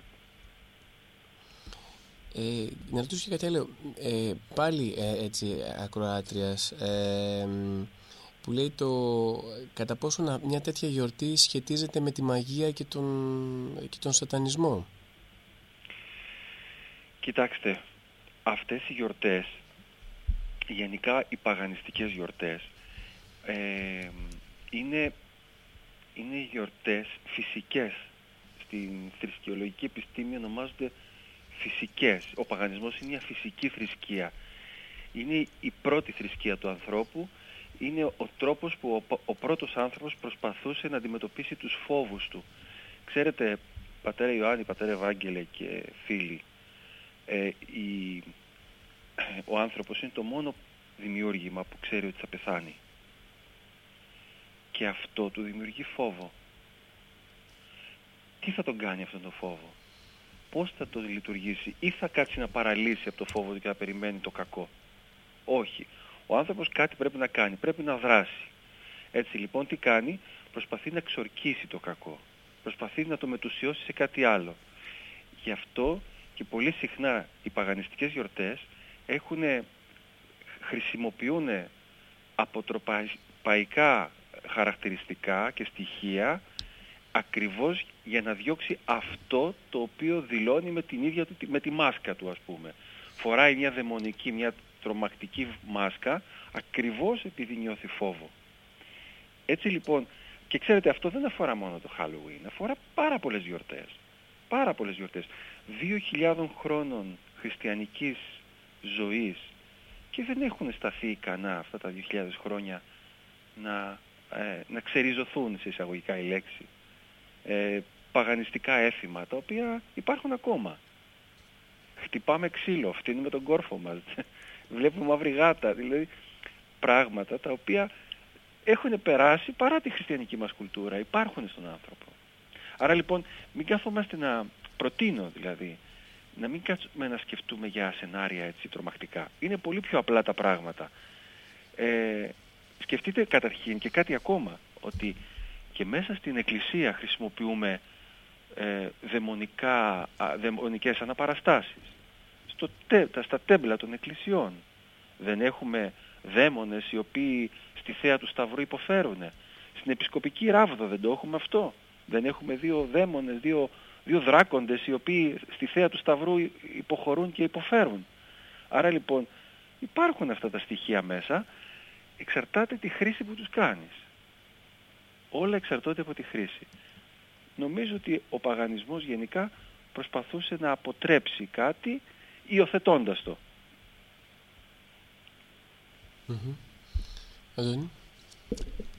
Εγώ ήθελα να κάνω μια έτσι, ερώτηση λίγο πιο ιδιαίτερη, μια που είστε και εγώ νέας και ίσως ε, σας ζητήσει μετά ε, το παιδί σας να πάει σε ένα Halloween party όπου ήδη στην Αθήνα έχουν υιοθετηθεί ε, και φαντάζομαι είναι θέμα χρόνου να έρθει και στα Χανιά. Ε, δεν ξέρω αν γίνεται σε κάποια ξενοδοχεία, ιδιαίτερα τώρα που η τουριστική περίοδο έχει αυξηθεί, αλλά αν σας πει το παιδί σας ότι ξέρετε, μπαμπά, θέλω να πάω σε ένα χάλον πάρτι που κάνει η φίλη μου τάδε ε, και θα ντυθώ τέλος πάντων βρικόλακας. Ε, τι θα το απαντήσετε; Ε, ε, κοιτάξτε, Αντώνη, κοίταξε, είναι πολύ ρεαλιστικό το ερώτημά σου και βέβαια μπορώ να το παίξω πολύ γενναίος αυτή τη στιγμή και να σου πω αποκλείεται, δεν θα πρόκειται να το κάνω εγώ αυτό και τα λοιπά. Δεν με τρομάζει το Halloween περισσότερο από όσο με τρομάζει το σκυλάδικο. Δηλαδή, αν, αν το παιδί μου πει ότι με τους φίλους μας θα βγούμε και θα πάμε, ε, δεν ξέρω και, στο σφακιανάκι ξέρω εγώ, δεν θα τρομάξω λιγότερο από το Halloween. Δηλαδή, εξαρτάται η κάθε κουλτούρα ή υποκουλτούρα τι κομίζει στον άνθρωπο. Τι κομίζει για τον πολιτισμό, τι κομίζει, πόσο λειτουργεί εκτονοτικά. Νομίζω, ας πούμε, ότι, μια που το ανέφερα αυτό το είδος της μουσικής, νομίζω ότι είναι άκρος ε, προσβλητικό για την κουλτούρα, μια που λέμε για τον πολιτισμό τον ελληνικό, έτσι. Ε, είναι δίθεν ελληνική, είναι, ε, είναι ελληνόφωνη η μουσική, δεν είναι ελληνική μουσική. Ε, είναι, το, το, όλο, το όλο σκηνικό είναι προσβλητικό, είναι σεξιστικό, απόλυτα σεξιστικό. Ε, η γυναίκα προσβάλλεται από την αρχή μέχρι το τέλος, ε, όσο πιο γυμνή τόσο πιο καλά. Ε, η θεματολογία του τραγουδιών είναι αποκλειστικά μία, σ' αγαπώ, σ' αγαπώ, σ' αγαπώ λες και δεν υπάρχουν άλλα πράγματα στη, στη ζωή. Άρα λοιπόν το Halloween δεν με τρομάζει περισσότερο από αυτό. Και η, η κουλτούρα του λαού μας δεν έχει ταλαιπωρηθεί από το Halloween, τουλάχιστον ακόμα, όσο από το σκυλάδικο. Και το σκυλάδικο πάρτε το σε όλες τις εκφάνσεις. Στο, σκυλο, στο σκυλοκριτικά, υπάρχουν σκυλοτσάμικα, όλα. Δηλαδή, μην, μην το εστιάσουμε εκεί πέρα γιατί θα χάσουμε, τη, θα χάσουμε το, το βουνό. Ε, ε, ε, κοιτάξτε, το, το εμπόριο είναι αδίστακτο. Αν το Halloween μπορεί να φέρει χρήματα, θα έρθει. Και να είμαστε βέβαιοι γι' αυτό. Ε, πατάει όμως η εμπορικότητα, κοιτάξτε πόσο ευφυές είναι το σύστημα αυτό, πατάει σε μια εγγενή ανάγκη του ανθρώπου, σε μια πολύ πραγματική ανάγκη του ανθρώπου, που είναι ο βίος ο εορταστικός. Η ζωή δεν παλεύεται χωρίς γιορτή. Η ζωή δεν περνά χωρίς γιορτή. Και είναι πολύ σοφά τοποθετημένα όλα και η Εκκλησία μας το έχει πάρει αυτό και το έχει απογειώσει πραγματικά. Γιατί βέβαια έχει και λόγο η Εκκλησία. Η Εκκλησία έχει το Χριστός Ανέστη. Από αυτό πηγάζουν όλα. Αν λοιπόν η Εκκλησία μας βιώνει αυτό το νεορταστικό βίο και πάλιν και πολλάκις και κάθε μέρα, αυτό είναι πρόταση ζωής. Και δεν έχει να φοβηθεί καθόλου από το Halloween και από κάθε Halloween. Δεν, καθόλου, μα καθόλου δεν έχει να φοβηθεί. Ωστόσο, όπως είπα, το εμπόριο είναι αδίστακτο. Ε, πιστεύω ότι θα έρθει η στιγμή αυτή που είπες Αντώνη και η κόρη μου θα μου πει θέλω να πάω σε πάρτι Halloween. Θα της πω το ίδιο που θα της έλεγα ε, αν μου λέγε θα πάω σε ένα πάρτι μασκέ και θα ντυθώ μπαλαρίνα ή θα ντυθώ ε, ε, ξέρω εγώ ε, νυχτερίδα. Θα της πω πήγαινε. Όταν θα έρθει αυτό. Γιατί δεν έχει κανένα νόημα μα κανένα νόημα να, να κάτσω να ταμπουρωθώ πίσω από να οχυρωθώ, να οχυρώσω το σπίτι μου για να παλέψω την παγκοσμιοποίηση. Ξέρετε ως χριστιανός ορθόδοξος δεν τη φοβάμαι την παγκοσμιοποίηση. Την επιζητώ για να φτάσει το μήνυμα του Χριστού και εκεί που δεν έχει φτάσει. Ο χριστιανισμός αναπτύχθηκε σε ένα διεθνιστικό και πολυσυλλεκτικό περιβάλλον όπως ήταν η Ρωμαϊκή Αυτοκρατορία. Τότε απογειώθηκε ο χριστιανισμός, αλλιώς θα είχε μείνει στα όρια της, της επαρχίας της Ιουδαίας. Άρα λοιπόν εμείς επιζητούμε την παγκοσμιοποίηση για να παγκοσμιοποιήσουμε την αγάπη, για να παγκοσμιοποιήσουμε το μήνυμα του Ευαγγελίου, για να παγκοσμιοποιήσουμε το μήνυμα του Ιησού Χριστού δεν μας φοβίζει κανένα Halloween. Ας έρθει και ας έρθει και αν αντέξει τη σύγκριση με τον Ιησού Χριστό, τότε τι να του πω, μεγάλη χάρη του. Αλλά αν όμως εμείς δεν έχουμε πολύ ρεαλιστική πρόταση απέναντι στο Halloween, τότε θα μας καταπιεί. Ας μην κοιτάμε λοιπόν τι κάνει το Halloween. Ας δούμε τι κάνουμε εμείς, πόσο μεταφέρουμε Ιησού Χριστό στους ανθρώπους. Αυτή είναι η πρόταση, αυτή, αυτή είναι η, αυτός είναι ο προβληματισμός ο δικός μου. Μάλιστα. Πάρα πολύ ωραία. Ε, μακάρι να είχαμε τη δυνατότητα να, να σα κρατήσω ακόμα περισσότερο, να μας λέγατε έτσι. Όχι, δεν θα καταχραστώ άλλο το χρόνο σας. Του προβληματισμούς σα. Φτάσαμε και στο τέλος της εκπομπής σήμερα. Ε, κύριε Φεραλέλο, πάντοτε η, η, η παρέμβασή σας και ο λόγος σας δίνει μια ξεχωριστή χρειά και ένα ξεχωριστό χρώμα στην ε, εκπομπή και ευχαριστούμε που δεχτήκατε να βγείτε στον αέρα και να μας πείτε έτσι αυτά τα πολύ ωραία λόγια. Ευχαριστώ και εγώ Πατέρα Ιωάννη για την πρόσκληση και σας χαιρετώ όλους. Να είστε καλά ε, και θα χαρούμε να σας ξαναδούμε και πάλι και να σας ξανακούσουμε. Στη διάθεσή σας πάντα. Ευχαριστούμε πολύ. Καλό βράδυ. Καλό βράδυ. Ευχαριστούμε πάρα πολύ τον κύριο Χρήστο Φραδέλο, θεολόγο, καθηγητή. Τον έχουμε γνωρίσει μέσα από τις εκπομπές, μέσα από το ραδιόφωνο, μέσα από πολύ ωραίες συζητήσεις ε, και το θέμα είναι πάντοτε πολύ μεγάλο. Ε, νομίζω ότι και αυτό που είπες πατέρα Ευάγγελε και το υπόθηκε στην αρχή μιας και φτάνουμε στο τέλος της εκπομπής ε, όλα έχουν να κάνουν με το θέμα της διάκρισης ναι.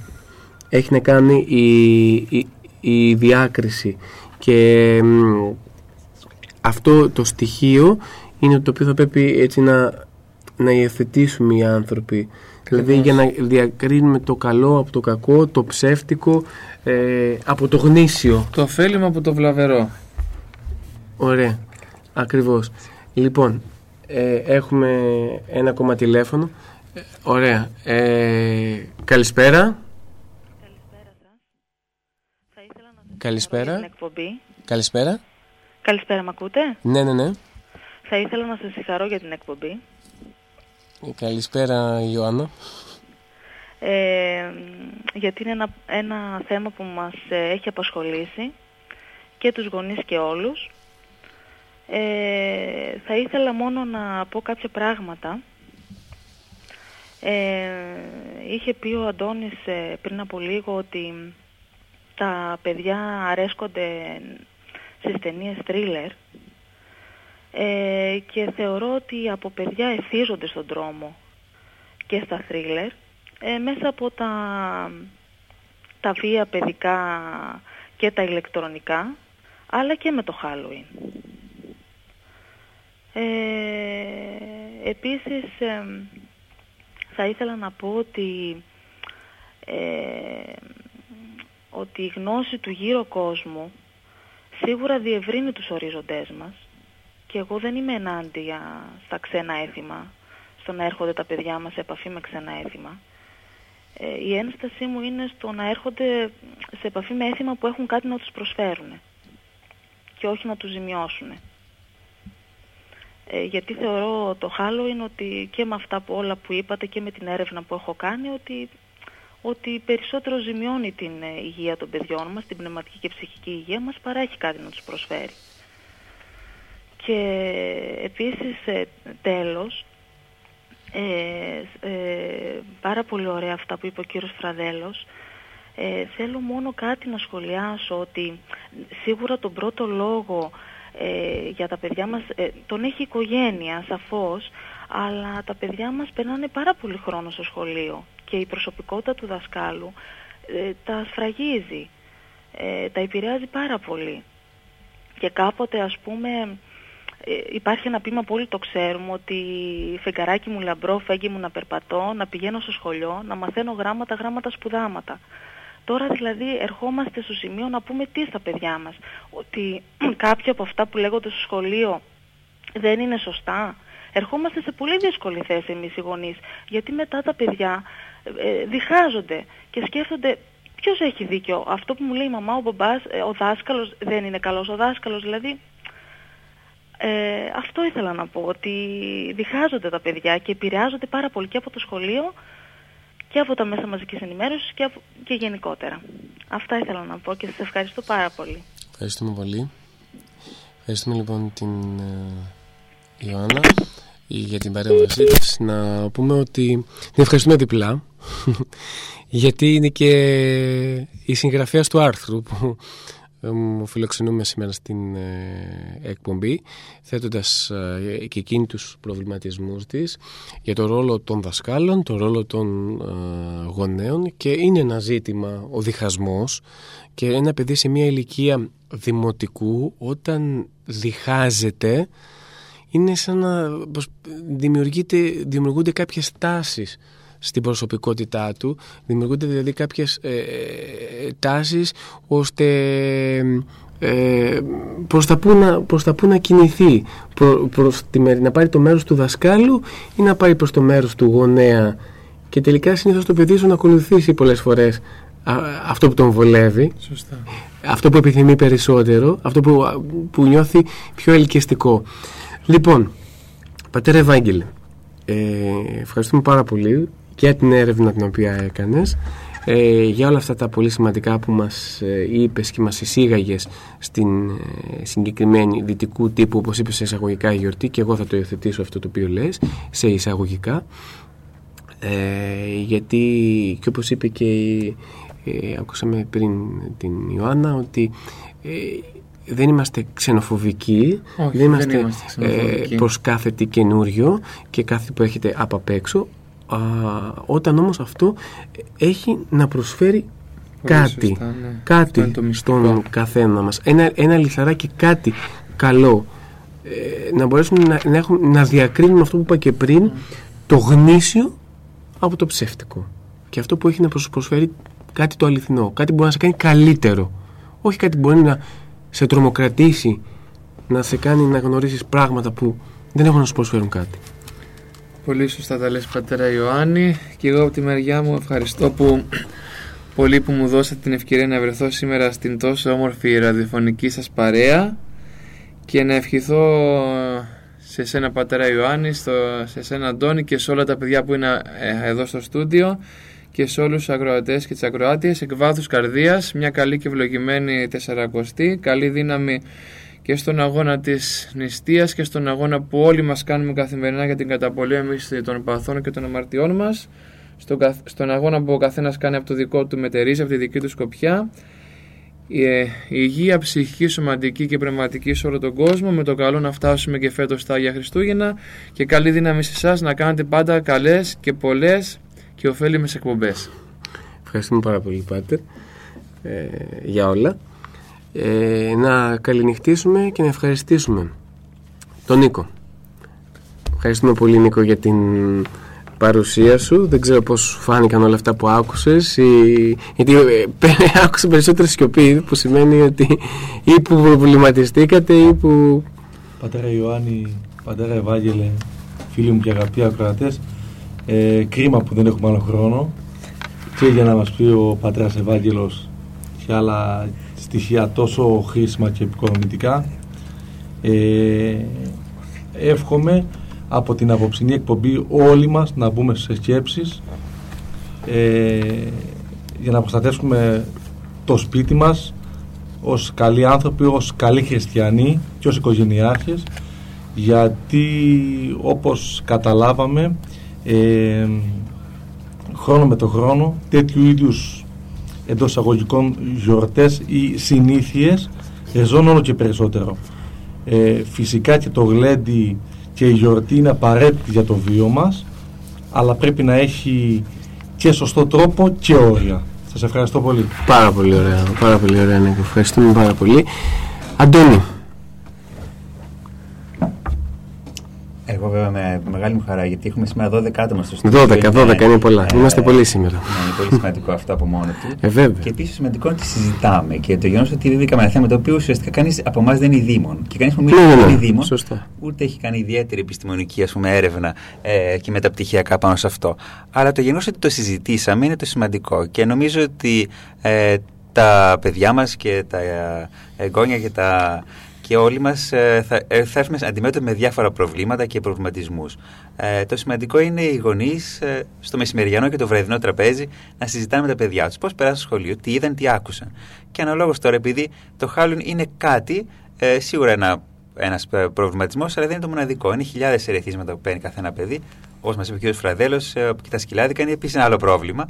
Ε, Το θέμα είναι ότι αν υπάρχει η δυνατότητα της κουβέντας και της συζήτησης και όπως και το ε, παιδί της κυρίας Ιωάννας μίλησε στη, στη μητέρα και είπε Μαμά το και το, ας πούμε, τι είναι, και, αν, και η, η, η κυρία Ιωάννα το έψαξε και έμαθε και μπορούσε και βοήθησε το παιδί να καταλάβει πέντε πράγματα. Νομίζω το σημαντικό είναι αυτό, να συζητάμε και να, ε, ό,τι πρόβλημα υπάρχει, να υπάρχει αυτή η επικοινωνία. Και γι' αυτό και είναι πολύ σημαντικό το μεσημεριανό τραπέζι, καθώς επίσης και το βραδινό, να μαζεύεται η οικογένεια και να γίνεται αυτή η, η συζήτηση. Και επίσης, όπως μαζευτήκαμε και εμείς σήμερα, κάνουμε αυτή επίσης την ε, συζήτηση ε, για να μάθουμε κι εμείς ε, τι είναι αυτό και γενικότερα να γνωρίζουμε και να φροντίσουμε να κάνουμε κι εμείς κάποια πράγματα που είναι πολύ καλύτερα από το Halloween ε, και εφόσον και είμαστε και μέλη της Εκκλησίας να φροντίσουμε εντός της Εκκλησίας να βοηθάμε σε διάφορες εκδηλώσεις και χαρούμενες εκδηλώσεις που επίσης έχει η Εκκλησία ε, εκτός από τις ε, ακολουθίες και τη λειτουργική ζωή ε, και τα υπόλοιπα επίσης γιατί σίγουρα και η χαρά και τα παιδιά ότι έχουν την ανάγκη να μιλήσουν και να διασκεδάσουν είναι ένα φυσικό πράγμα ε, και αν τα παιδιά δεν, δεν τους δείξουμε άλλους τρόπους για να διασκεδάσουν και να ψυχαγωγηθούν, ε, τότε τα παιδιά από μόνοι θα κατευθυνθούν και στο χάλο και σε πολύ χειρότερα πράγματα ε, από αυτό. Αυτά ήθελα και να σας καληνυχτήσω και την επόμενη Τετάρτη με καλό. Ευχαριστούμε. Ε, και ευχαριστούμε πολύ και τη μικρή μας φίλη την Αντωνία που ήταν απόψε κοντά μας. Ευχαριστούμε Αντωνία, καλό βράδυ. Καλό βράδυ και σε εσάς. Να σε καλά, ευχαριστούμε την Αντωνία. Τον φίλο μας, τον Νίκο. Νίκο, Νίκο. Ε, ευχαριστούμε πολύ που ήσαν κοντά μας απόψε. Ήταν η πρώτη φορά που ήσουν στο ε, στούντιο και είχες αυτή την εμπειρία και περιμένουμε να έρθεις και στις επόμενες. Ε, καληνύχτα και από μένα και σας ευχαριστώ που είμαι κοντά και σας παρακολούθησα. Να είσαι καλά Νίκο, ευχαριστούμε πολύ. Επίσης ευχαριστούμε και τον, που ξανά συνέχεια το όνομά του, τον Παναγιώτη. Παναγιώτη, ευχαριστούμε πολύ που ήσαν και εσύ μαζί μας. Εγώ και εγώ ευχαριστώ. Απλά τα κοπέλια, όπως είπε και ο Νίκος πριν, και γενικά όλοι οι άνθρωποι πρέπει να γλαντάνε με τον σωστό τρόπο. Ε, αν δεν τους δείξεις το δρόμο, θα δείξουν σε λάθος μονοπάτια. Σωστό. Ωραία. Ε, λοιπόν, μέσα στο στούντιο εχοληψία, ε, η Ειρήνη. Καλό ξημέρωμα σε όλους. Ευχαριστούμε την Ειρήνη, το Δημήτρη. Καληνύχτα, καληνύχτα και από μένα. Ευχαριστούμε τον Δημήτρη. Και έχουμε μέσα τον ε, Γιάννη.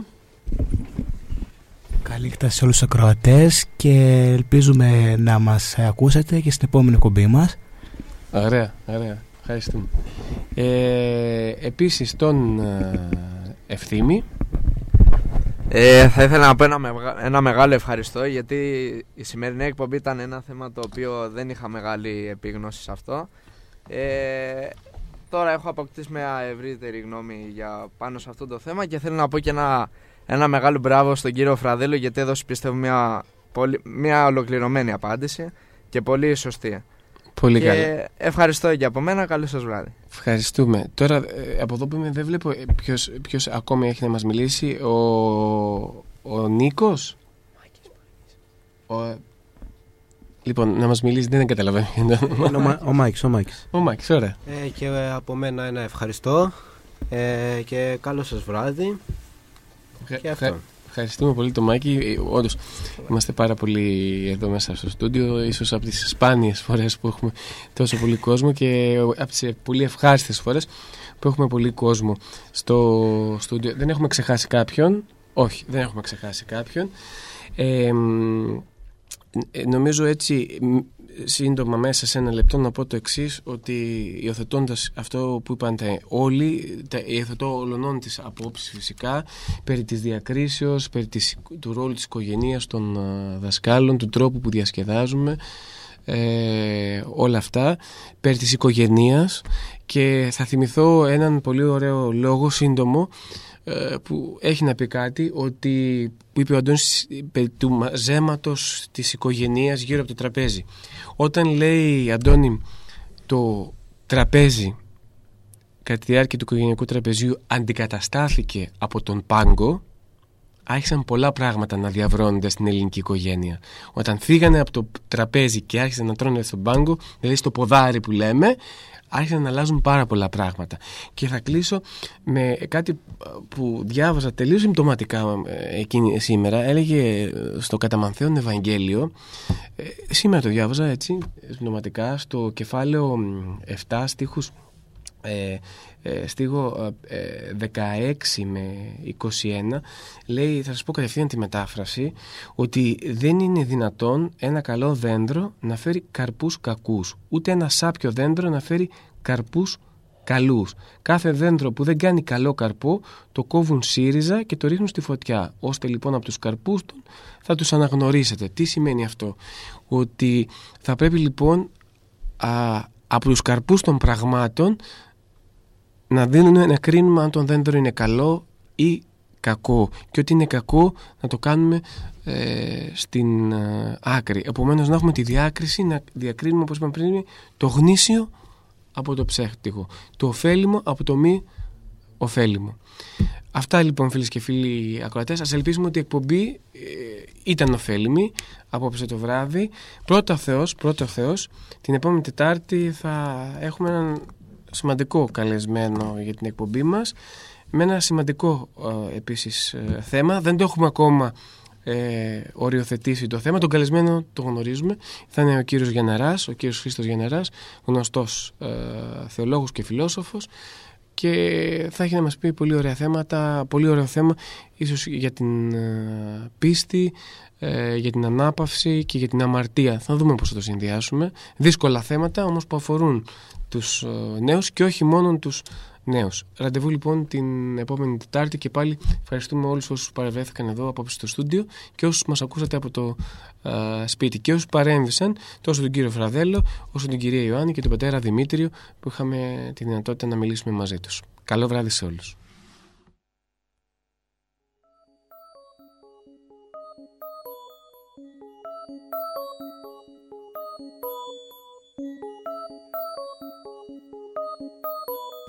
Οι νέοι αντιμέτωποι με τους σύγχρονους προβληματισμούς.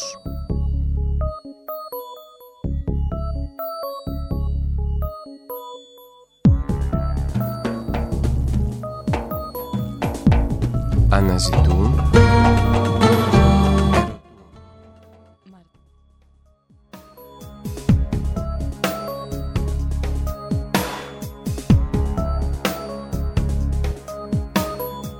ψάχνουν απαντήσεις.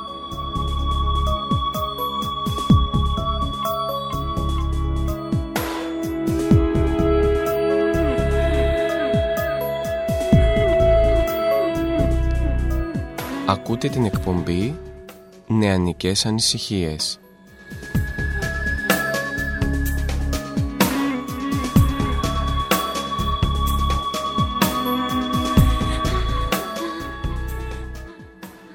Την εκπομπή επιμελούνται και παρουσιάζουν οι νέοι του τόπου μας.